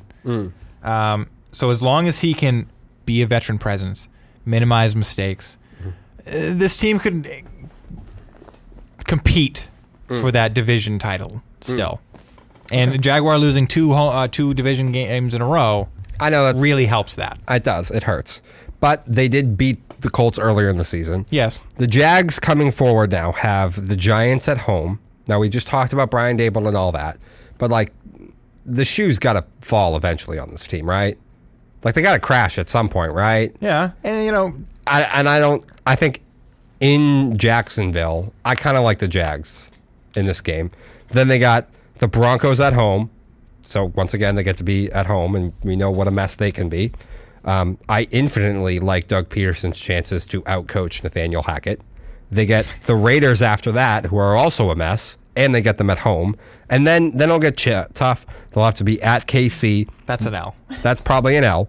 Then they'll be home, but they're facing Baltimore, and then it's at the Lions. So like, there's plenty of wins coming up here for the Jags. Still, that's what I said with this last place schedule. Why I think they could win the division. Well, then- so I mean, I mean, even to go to the very end, like after the Lions, you got the Titans twice in those last f- uh, five weeks. Mm-hmm. The Jets and the Texans, like those are all winnable games. yeah. On the flip side here, the Colts will have to play at Tennessee now, who they don't even match up with Tennessee well at all, and they already lost at home. Then they will have the Commanders at least. Then they're at New England, but a New England team that we think right now is actually a functional and decent football team. Then they hit the Raiders, but they'll have to go to Las Vegas, and they'll have the Eagles and the Steelers. So the Colts schedule is significantly harder to me than the Jags one coming. I mean, that's not surprising. So I know, but this is part of the reason why I still think I still think Jacksonville is winning this division. I really do. Hmm. Hmm. Despite back-to-back ugly losses. They do. The Colts do. I do like their last three weeks for the Colts. Oh, who's the last three weeks? Home against the Chargers, which is definitely going to be the toughest. Away against the Giants, and we'll see by then where the Giants really are. Uh, yeah, I think I think the league is going to start to figure out some of the smoke and mirrors here that that the Giants are. Too bad you already ruined it. Um, Yeah. And then home against the Texans. Okay. So they, it'll come. I think it'll come down to s- the wire. Yeah, it probably will. But I don't think we jumped the boat on the Jacks yet. I really don't. Maybe we did. But I think I I think mean- I think Indy played a, a nearly perfect game, especially in the fourth quarter, no mistakes. And like I said, Jacksonville didn't exactly know what to prepare for. Yeah, I mean, this is still even if they fall off, and it's kind of still typical Jags. This is still one of the better Jags teams I've seen since they made that AFC Championship game. Mm-hmm. Is the locker room seems to be very well working together. Mm-hmm. Trevor Lawrence has clearly progressed. The run game is doing well. Uh, the defense is better than we thought. I mean, Christian Kirk, although he's fallen off a little bit, is working out as a number one for the most part. Uh, they've had some health issues Yeah. uh, with like Marvin Jones and Zay Jones and stuff like that. So, you know, and that that that's definitely contributing to the dip that we've seen from these Jags the past two weeks too. So I don't think they'll I don't think they'll totally fall off. I just think maybe we were a little little hasty with crowning them Yeah. division winners. Maybe, maybe. We'll see. All right. and with that, we're gonna take. Uh, yeah. Wait, did I take a? Did I take a break after the Daboll thing? Did I? No, no. You said we're gonna do this. Yeah, and then that's take what I thought, You said so- we're gonna do this and then take a break. Oh, that's why I confused myself. All right. I don't usually mention beforehand. All right. So we're going to take our second break of the show here and our last one before we get into our final topics and our Darwin Awards. As always, stick with us, guys.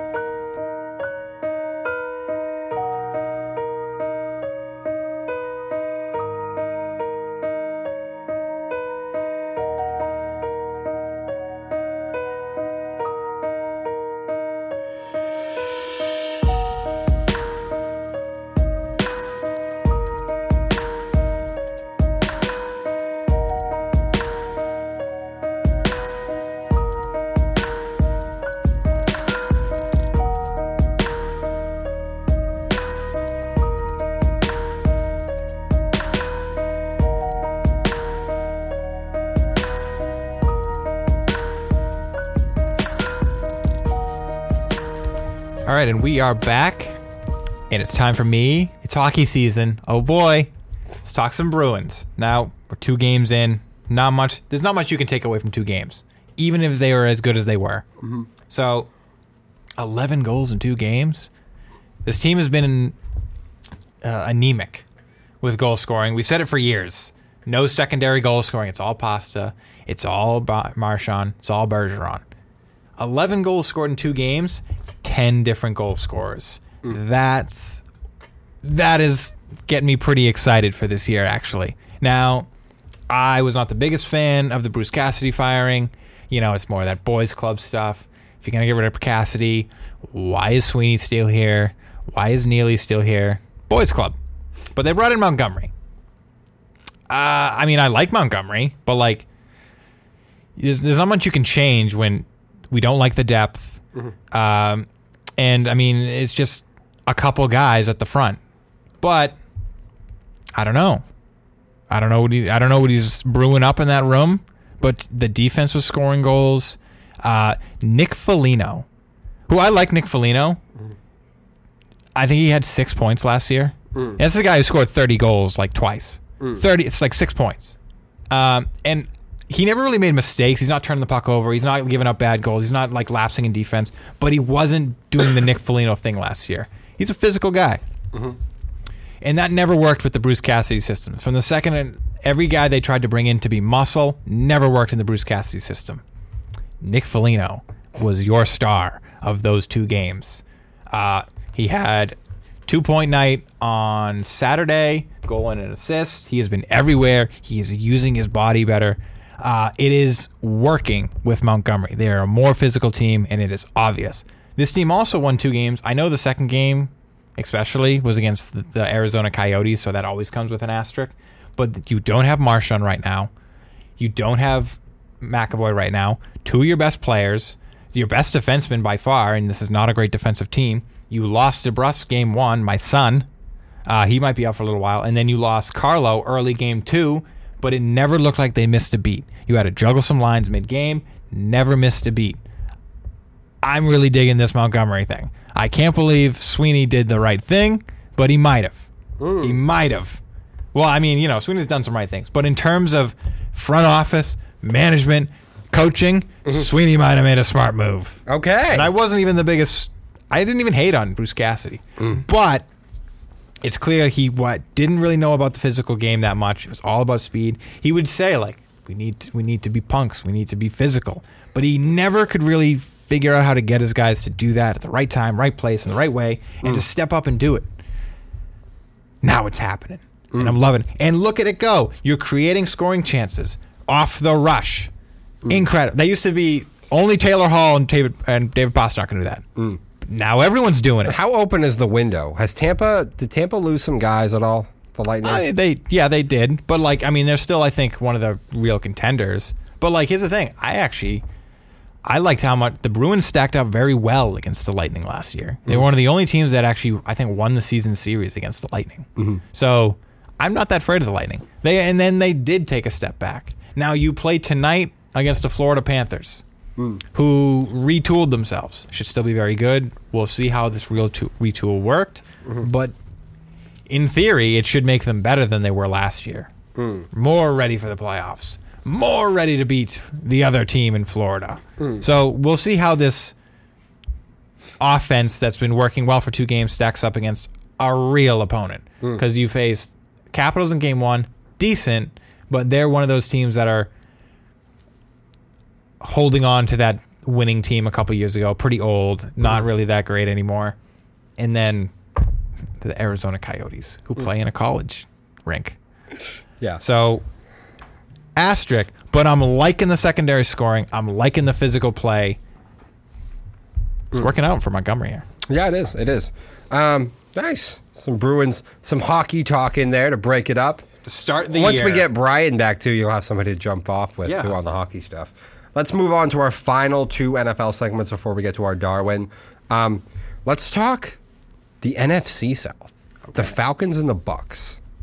They are both tied at three and three right now to lead that division, and it has been a bumpy season to say so, to say the least, for the Tampa Bay Buccaneers. By the way, this is kind of the early. This is the Tommy report. Also, Yes. that's why Yeah. it's just the Darwin to end here. But Tampa, what do we think right now about the Buccaneers? Mm. How worried are you for Tampa? So they just lost to the Steelers, and they have Evans and they have Godwin. They had 304 yards of total offense, 229 passing, 75 on the ground. That's 4.5 yards per play, and they were four for 14 on third down. This is a Steelers team that just got stomped out the week before by Buffalo. Now, Pittsburgh's defense is good, but the Tampa offense does not look special so far through the season, even now that Godwin and Evans have come back. How worried are you for this Tampa team? Oh, I mean, they should. This is definitely cause for concern. You know, say what you want about what a god Tom Brady is, but like, do we not think he's at least a little distracted? Mm-hmm. Come on, their offensive line is uh-huh. in shambles. Hmm. Uh, Godwin is now healthy, but do we? Is he 100? percent I don't know. He hmm. looked good in that game. Mm-hmm. Um, and also Fournette's fat. Still looked pretty good, but he's fat. So like, there there is uh, there's almost like some complacency. It feels. We get Tom Brady. Now, do I expect Tom Brady to be able to coach this team up and they'll be better, especially as you know Tom finds another woman? Uh, sure, Uh, it will not be this bad. I think for the next ten weeks, but it is a cause for concern. I'm not talking about is it this bad. I'm just saying, do we think right now, do we think Tampa's the best team in the NFC anymore? Do you think there's a chance that they are not in that championship game in the NFC? Mm, it's hard because you can't think of anybody else in the NFC to take the place, but right now Tampa does not look that good. They don't right now, but like I said, like this is not. This can't be I know. the real Buccaneers. I think it's worth talking about though. Oh, it's cause for concern. It could cost them a seating mm-hmm. later in the year. This matters. Every game matters the exact same. So, so like You know, you, this needs the ship needs to be righted fast. You know what matchup? You know what matchup to me is a is a nightmare for Tampa. By the way, I'm by the way I'm doing this right now. You should be able to guess. The Saints. Nah, the Vikings. Why would that like? Oh, because you're all like, Yeah. like, my Vikings. My Minnesota Vikings. Yeah, you moved to Minnesota. I forgot. That's the only team I can think of right now as taking the pedestal in the NFC. Um, Who we don't. I mean, well, the Niners, uh, the 49ers don't count because we, we we thought they'd be elite. I wouldn't even call them elite. They they suffered a loss yesterday, but they're fine. Um, Philly Philly needs to run the ball, you don't and think- they, and they, and they can't do things in the second half. They're a bad matchup. we don't think the Rams are going to remain this bad. I don't know if the Rams are fixable. Actually, I really don't. I think they'll at least play better, but I don't know if they're that good anymore. Hmm. I, I actually don't think. I don't know if McVay and them can fix a lot of the issues. Actually, do do they play? Do the Bucks play the uh, Yeah, they will at some point. the Eagles? oh, I don't know if they'll play the Eagles. They do not play the Eagles. Um, but anyway, on the flip side here, They got an oddly colored schedule. I want to talk about dark horses too in the NFC because we've talked about who can be that dark horse team. I think we should keep our eye on the Atlanta Falcons a little bit. Uh, Not so much that I think this is a dark horse that's going to get to the NFC Championship, but it's a dark horse that I think could make some noise. That could make a wild card spot. They're a funky offense. They're they. It's very different.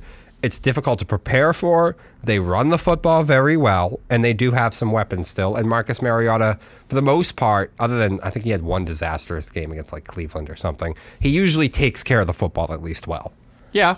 No, I mean it's been for the most part just trying to play clean football. And if we minimize mistakes, I'll tell you right now, they drive Vegas crazy, and and they're making betters rich because the Atlanta has been making money for professional betters all season long, covering spreads. I mean, you know, I know Cordarrelle Patterson's injured, but like he's he's a a very dynamic weapon, not your typical uh, running back weapon. More like I'd consider him like an Austin Ekeler. Yeah, Um, so that that really helps. You know, I know they looked pretty bad against the Bucks, but like they have one of the best defense in the NFL. First game without Cordarrelle especially a run defense. Yes. Um, It's just a difficult matchup for Atlanta. yeah, and in, in the end, like they made it a game. Yes, they did. So And defensively, I mean, other than the Rams game, they're doing a decent job of holding teams down. One of their only losses is a game they should have won, which is the Saints game to open up the season, and they just let it go at the they, end. They they pulled the Falcons on that one. They did, but they've beaten the Seahawks since. They beat the Browns, and then they beat the Niners on Sunday. So you know what? I think that loss on opening day was probably what they needed. maybe, Are we really the Atlanta Falcons again? yeah, No, no, we're the Atlanta Falcons. we're competent. yeah. and they will get the Bengals next week in Cincy, but then they'll get the Panthers. They get the Panthers twice over the next four weeks. They get the Bears and the Commanders. So like, it's, it's not Did a you- tough Did schedule. you see that breaking news? Speaking of the Panthers, What? Robbie Anderson is a Cardinal. Oh yes, yeah. Robbie Anderson got traded to the Arizona Cardinals. I saw Yeah. that. Well, he's been a he's been a locker room uh, yeah, problem for a while. maybe even worse than Baker. Yeah, maybe. But anyway, Baker never got kicked off a sideline. But I don't know. I just I think we should keep our eye on the Atlanta Falcons a little bit. They might be able to make some noise here, be a wild card team. That you know, I think every year, what is it like? This like four or five new teams that make playoff spots in the NFL. They might be one of them. yeah, yeah, we yeah we were saying like there has to be the NFC is bad, and we can only pick to, in the start of the season. We only could pick the Rams, maybe the 49ers, depending how long they ride with Lance. Eh. Um, you let you picked Minnesota, uh, and the Bucks. I mean, But I was higher on Minnesota than everybody else. Sure, but like, and uh, Green Bay was thrown around, but it's just like, come on, eh, eh, they'll probably be there. They're the Green Bay, Aaron Rodgers. Um, but we said like there, that's only a couple teams. There has to be teams that we're just not looking at yet. We just can't. We just don't know what it is that that'll come out of this. That are just slightly better than the crap that is Yeah. the NFC. Yeah. and that could be the Falcons. It could be. It could And be. it's, I mean, Yeah. And like I said, they're they're a bit of a wonky offense to prepare for. They're a bit different. So yeah, and I mean, good for Mar- Marcus Mariota too. yeah. It's, it's good for good for that guy. And um, what are the Bucks? I mean, listen, that's the other things with these wins and losses and all this. It matters what you did the year before, and so the Bucks are going to have to face a very tough schedule. Now they get a lovely get right spot here against the Panthers next week. It is in Carolina though, and then they'll have the Ravens, the Rams, the Seahawks, and the Browns. Honestly, I'd rather play the Panthers next week in Carolina, where they're a huge mess, than and then you got your home game later when they clean it up a little bit. True. I hear you. That makes sense. But yeah, I, I think there's some legitimate concerns here with the Bucks. They got to get the O line back and healthy. It helps them so much that the NFC is not very good. But as of right now, I know they just lost to Atlanta, so it's it's weird for me to say this, but I still think San Francisco is the best team in the NFC right now. To me, Really? I do. Mm. I do. Philly can't score in the second half. They're on script only, and Kirk Cousins in prime time. Yeah, it's just you know. Yeah, that's true. And the Vikings haven't put teams away the way I would hope and that they should have. And, uh, They've they've played with their food a lot, it seems. there's a lot of second half offensive problems. Yeah. There's a lot of like no one can really play off script Yeah. uh, problems in the NFL this year. There really is. There is a ton, it seems like. Maybe it's with new systems and stuff. I don't know. I don't Uh, know. Sure. It has to be something like that. But for whatever it may be, keep your eye on the Falcons, the Bucks. They got some issues right now, and I don't think they're a lock to make the NFC Championship like we all kind of thought before. I don't know. I don't know how much of this is know, this, Tom's this head. is this is an extremely hard year to predict. I know. It really is. Uh, Tom said it like uh, maybe it was his press conference after the Atlanta game. And maybe it was just a different press conference during the week. But Tom's like, Tom's right. Everyone's playing like ass. Everyone's playing like ass. Kinda. Except Brian Daboll and the Giants. Sure. They just play limited, but they don't play like ass. They know what to do in situational football. They're elite once the game is near the end and the money is on the line. Mm. I wonder if Bill wanted a guy like Brian Daboll. That's Probably. why. That's why he was had his number. Probably. Bet he would love that. Oh, he definitely would love that guy. Come on. I'm sure he would. All right. Anyway, I'm hoping it went wrong. Come here, come here. Coach Mack. Coach Mack. Hey, maybe it will go wrong in a few years when he keeps getting stuck with Daniel Jones.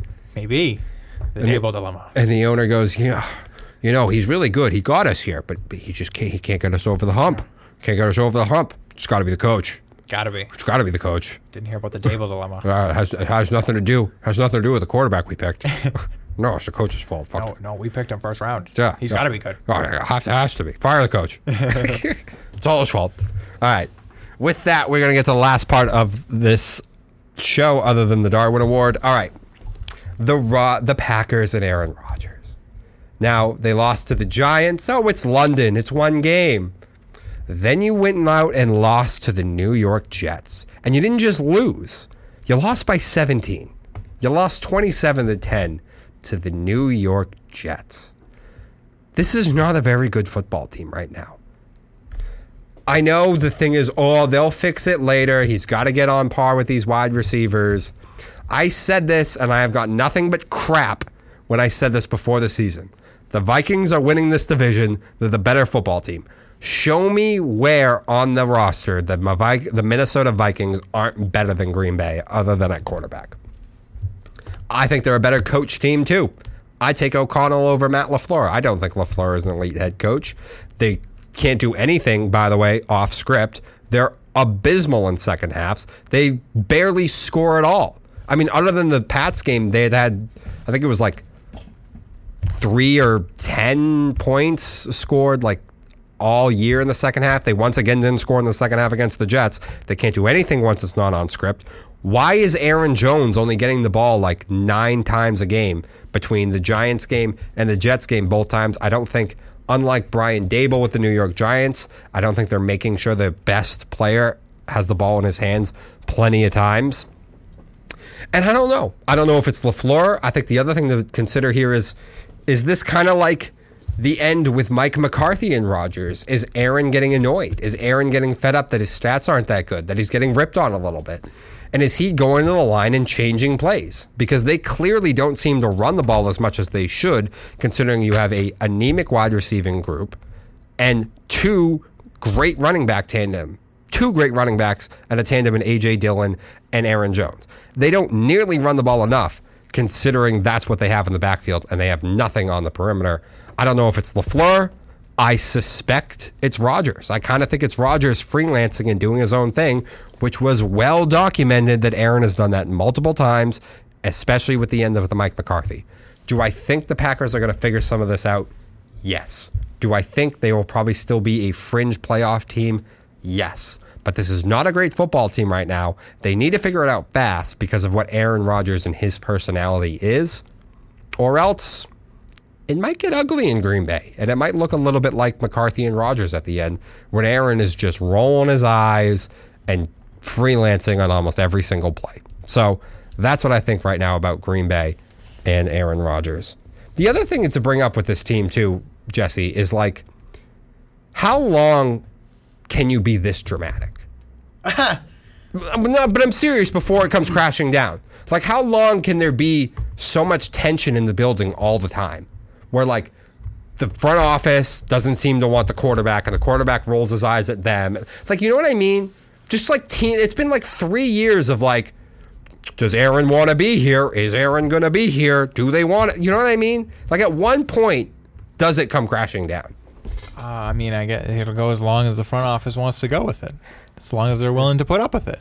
No, but I mean, before it like makes you like like it collapses like the team. I don't know. Just something to think about To here. I mean, I'm not saying I'm banking on a complete collapse. I'm just saying it's a possibility. I mean, what what do you define as a complete collapse? Like a seven win season, like a losing record. That's I mean, with That's with a back to back MVP at quarterback, yes. If you finish seven and ten, that's kind of a collapse. I guess. Yeah. I mean, here's one thing actually that the Green Bay does better than uh, the Vikings. What? Defense. Green Bay's defense is better. I mean, they did just give up twenty seven to the Jets. They did, but they have the number one ranked passing defense. Their run defense isn't that good. They give up actually this about only 30 more passing yards per game than rushing yards. So that's not good. But overall, they have actually a pretty good defense. Okay, Um, and the Vikings do not. I know the Vikings defense has not been great. Uh, so I'll, I'll give them that. Mm. But I, I, I don't know if that's your definition of collapse. Then I mean, you know, maybe next year Okay, seven wins. Mm. Because I mean, I, I give Aaron Red, Aaron Rodgers some reason to complain. I mm. think I still think he should keep his mouth shut. Try to keep it in house as much as possible. Be as mature about it as possible, and he's not good at that. no. But you know, But if he asked, but if he wanted a new contract at fifty million dollars, how are they supposed to get you weapons? Well, hold on. So he, he's wanted weapons for years. He's never done it. If you know they're never going to do it, I guess why not just make your money and then go right off into the sunset? Hmm. Now, I think he probably should run the ball more if you want to enjoy that money hmm. because you're getting hit and he's Yeah. getting hit. I know. Um, so, but at the same time, I his ego will never allow that to happen. And of the ego, do you think LaFleur's just dumb, or do you think Aaron's changing plays? Because they don't run it enough, considering that's their best quality. I guess. Up until that last game, I don't know what it is now, but Aaron Jones was averaging the most of any starting running back on yards per carry. Really? Yes. Let me let me get these offensive stats up. Let me see how they're doing exactly compared to everybody else. Uh, I mean, they're. Wish you would give me numbers here. I don't want to count. And that looks like a top. I mean, there's definitely a top 15 in running, mm-hmm. averaging about 122 yards on the ground Yeah. per game. Um. So, want to hear something funny? Cleveland's averaging 172 yards on the ground a game. Really? That's incredible. That is incredible. Um, I'm But sure Aaron threw the ball 41 times yesterday, and A.J. Dillon had 10 touches. Aaron Jones had 9 touches.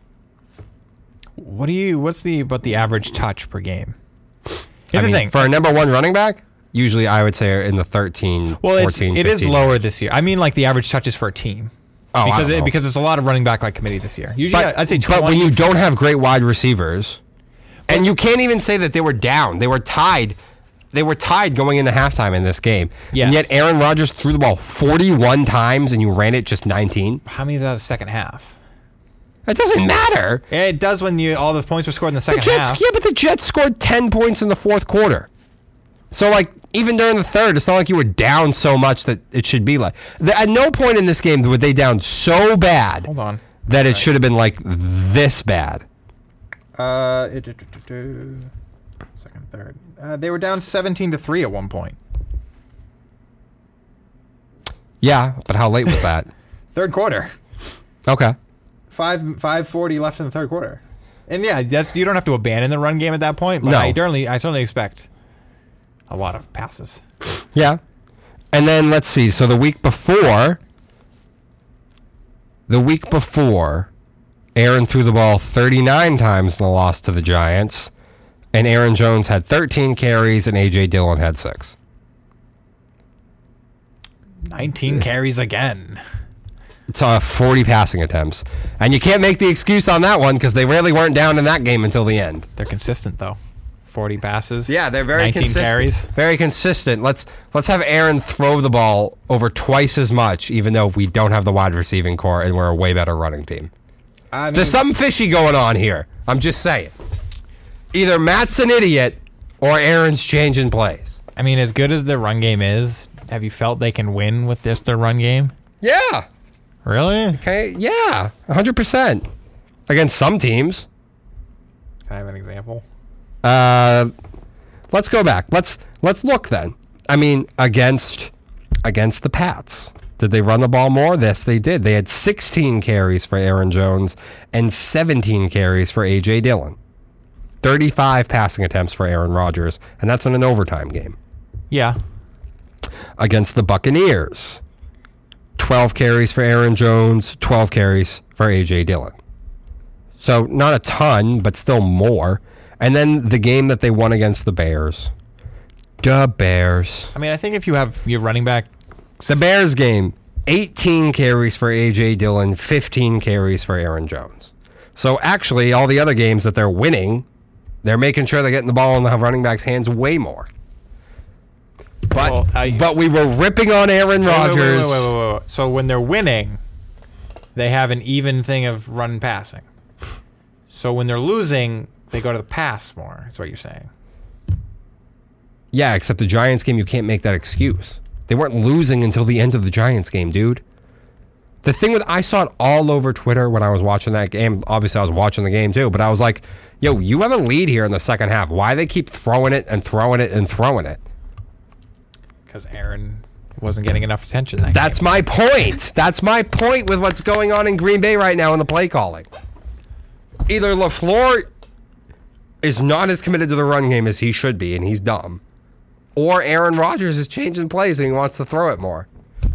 Because the MVP's not getting his stats. I mean, maybe, but like, you're gonna lose anyway.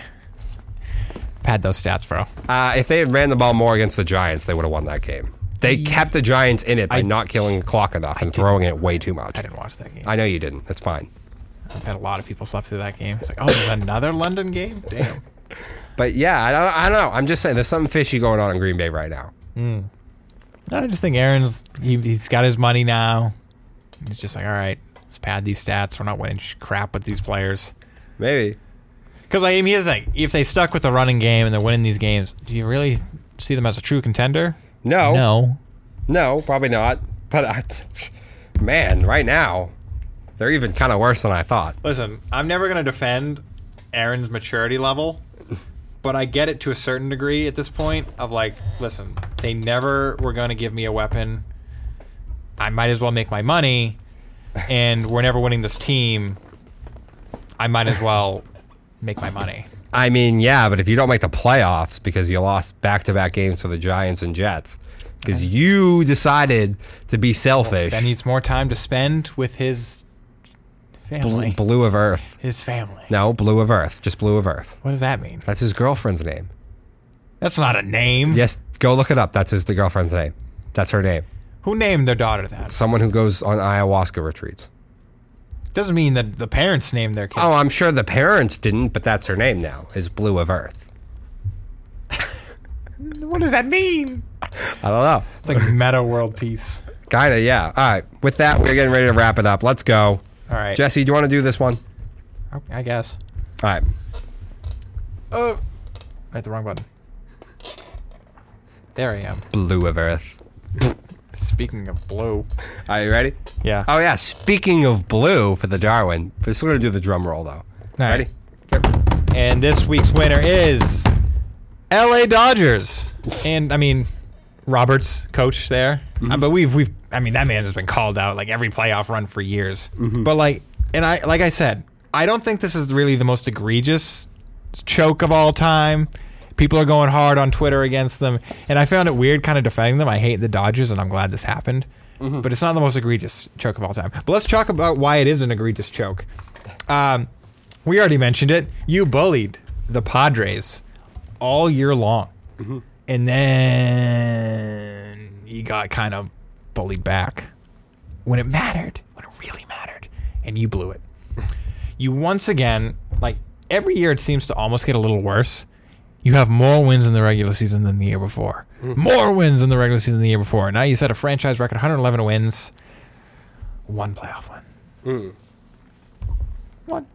Uno. And now, I mean, could it maybe even be it for the Dodgers? That might have been the last like real ride with these five hundred million dollar teams or whatever it is. 'Cause hmm. now Trea Turner's uh, a free agent. Justin Turner's a free agent. I know there's a couple on the pitching staff that are free agents. Um, so maybe this was your last chance, L.A., and you blew it. Fire Roberts already. Do we have to have this conversation every year? I know. And here's the thing, I don't even think it was that egregious. I don't know what war he could done. I know. They didn't really just show up this year, but maybe they would have showed up if the coach was better. Maybe. So it says Phil's in six. hey, we all we both said Phillies. Yeah, we did. Um, but I mean, embarrassing, embarrassing again. How much money have you spent on just every MVP and Cy Young you can get your hands on? And you can't get it done in the playoffs. Bellinger has been an MVP. Mookie Betts. And like, I'm not a blame the manager guy, but like at some point you need a different voice in the building. sure, Yeah. because like he's only gotten them over the top once, and that was a pandemic season, sixty games, Yeah. odd playoff structure, neutral World Series. Yeah. But hey, you got that. Yeah. You got the pandemic World Series. Yeah, but now now you have to go watch your little brother just just down the street. He gets to go play. He gets to go play. And he didn't just beat you. He he slapped you around in a way. I mean, three straight, I mean, the games weren't blowouts, but three straight. but you found a way to embarrass yourself in close games. yeah. blowing leads. I mean, you have a hugely dynamic offense. So much money spent on hitting the ball. Yeah. He didn't do much of that, other than Turner, Trea, Trea, Trea Turner, Yeah. Trea. So congratulations to the Los Angeles Dodgers and Dave Roberts. We'll throw that in there because, like you know, we always say definition of insanity, doing the same thing over and over again. You might need a new voice in that damn building already because you can't get over the hump with this man. So anyway, congratulations to Los Angeles Dodgers this week's Darwin Award winner. Somebody in the window here at the uh, thing, you know, he's a Phillies fan. Mark, the cameraman for a lot of the BevCam stuff, put in uh, put in the window and writing uh, Phillies in six. Uh, we don't usually pick games, but we both did say Phillies. Yes, we did pick the Phillies. So we're all riding with Philly here, which means the Padres are going to win. Uh, well, that has been it for Slow Your Roll this week, guys. Have a great one uh, at Slow Your Roll on Instagram and Twitter for you know videos, updates, all that kind of stuff from the show. SlowYourRoll.com, and have a great rest of your week.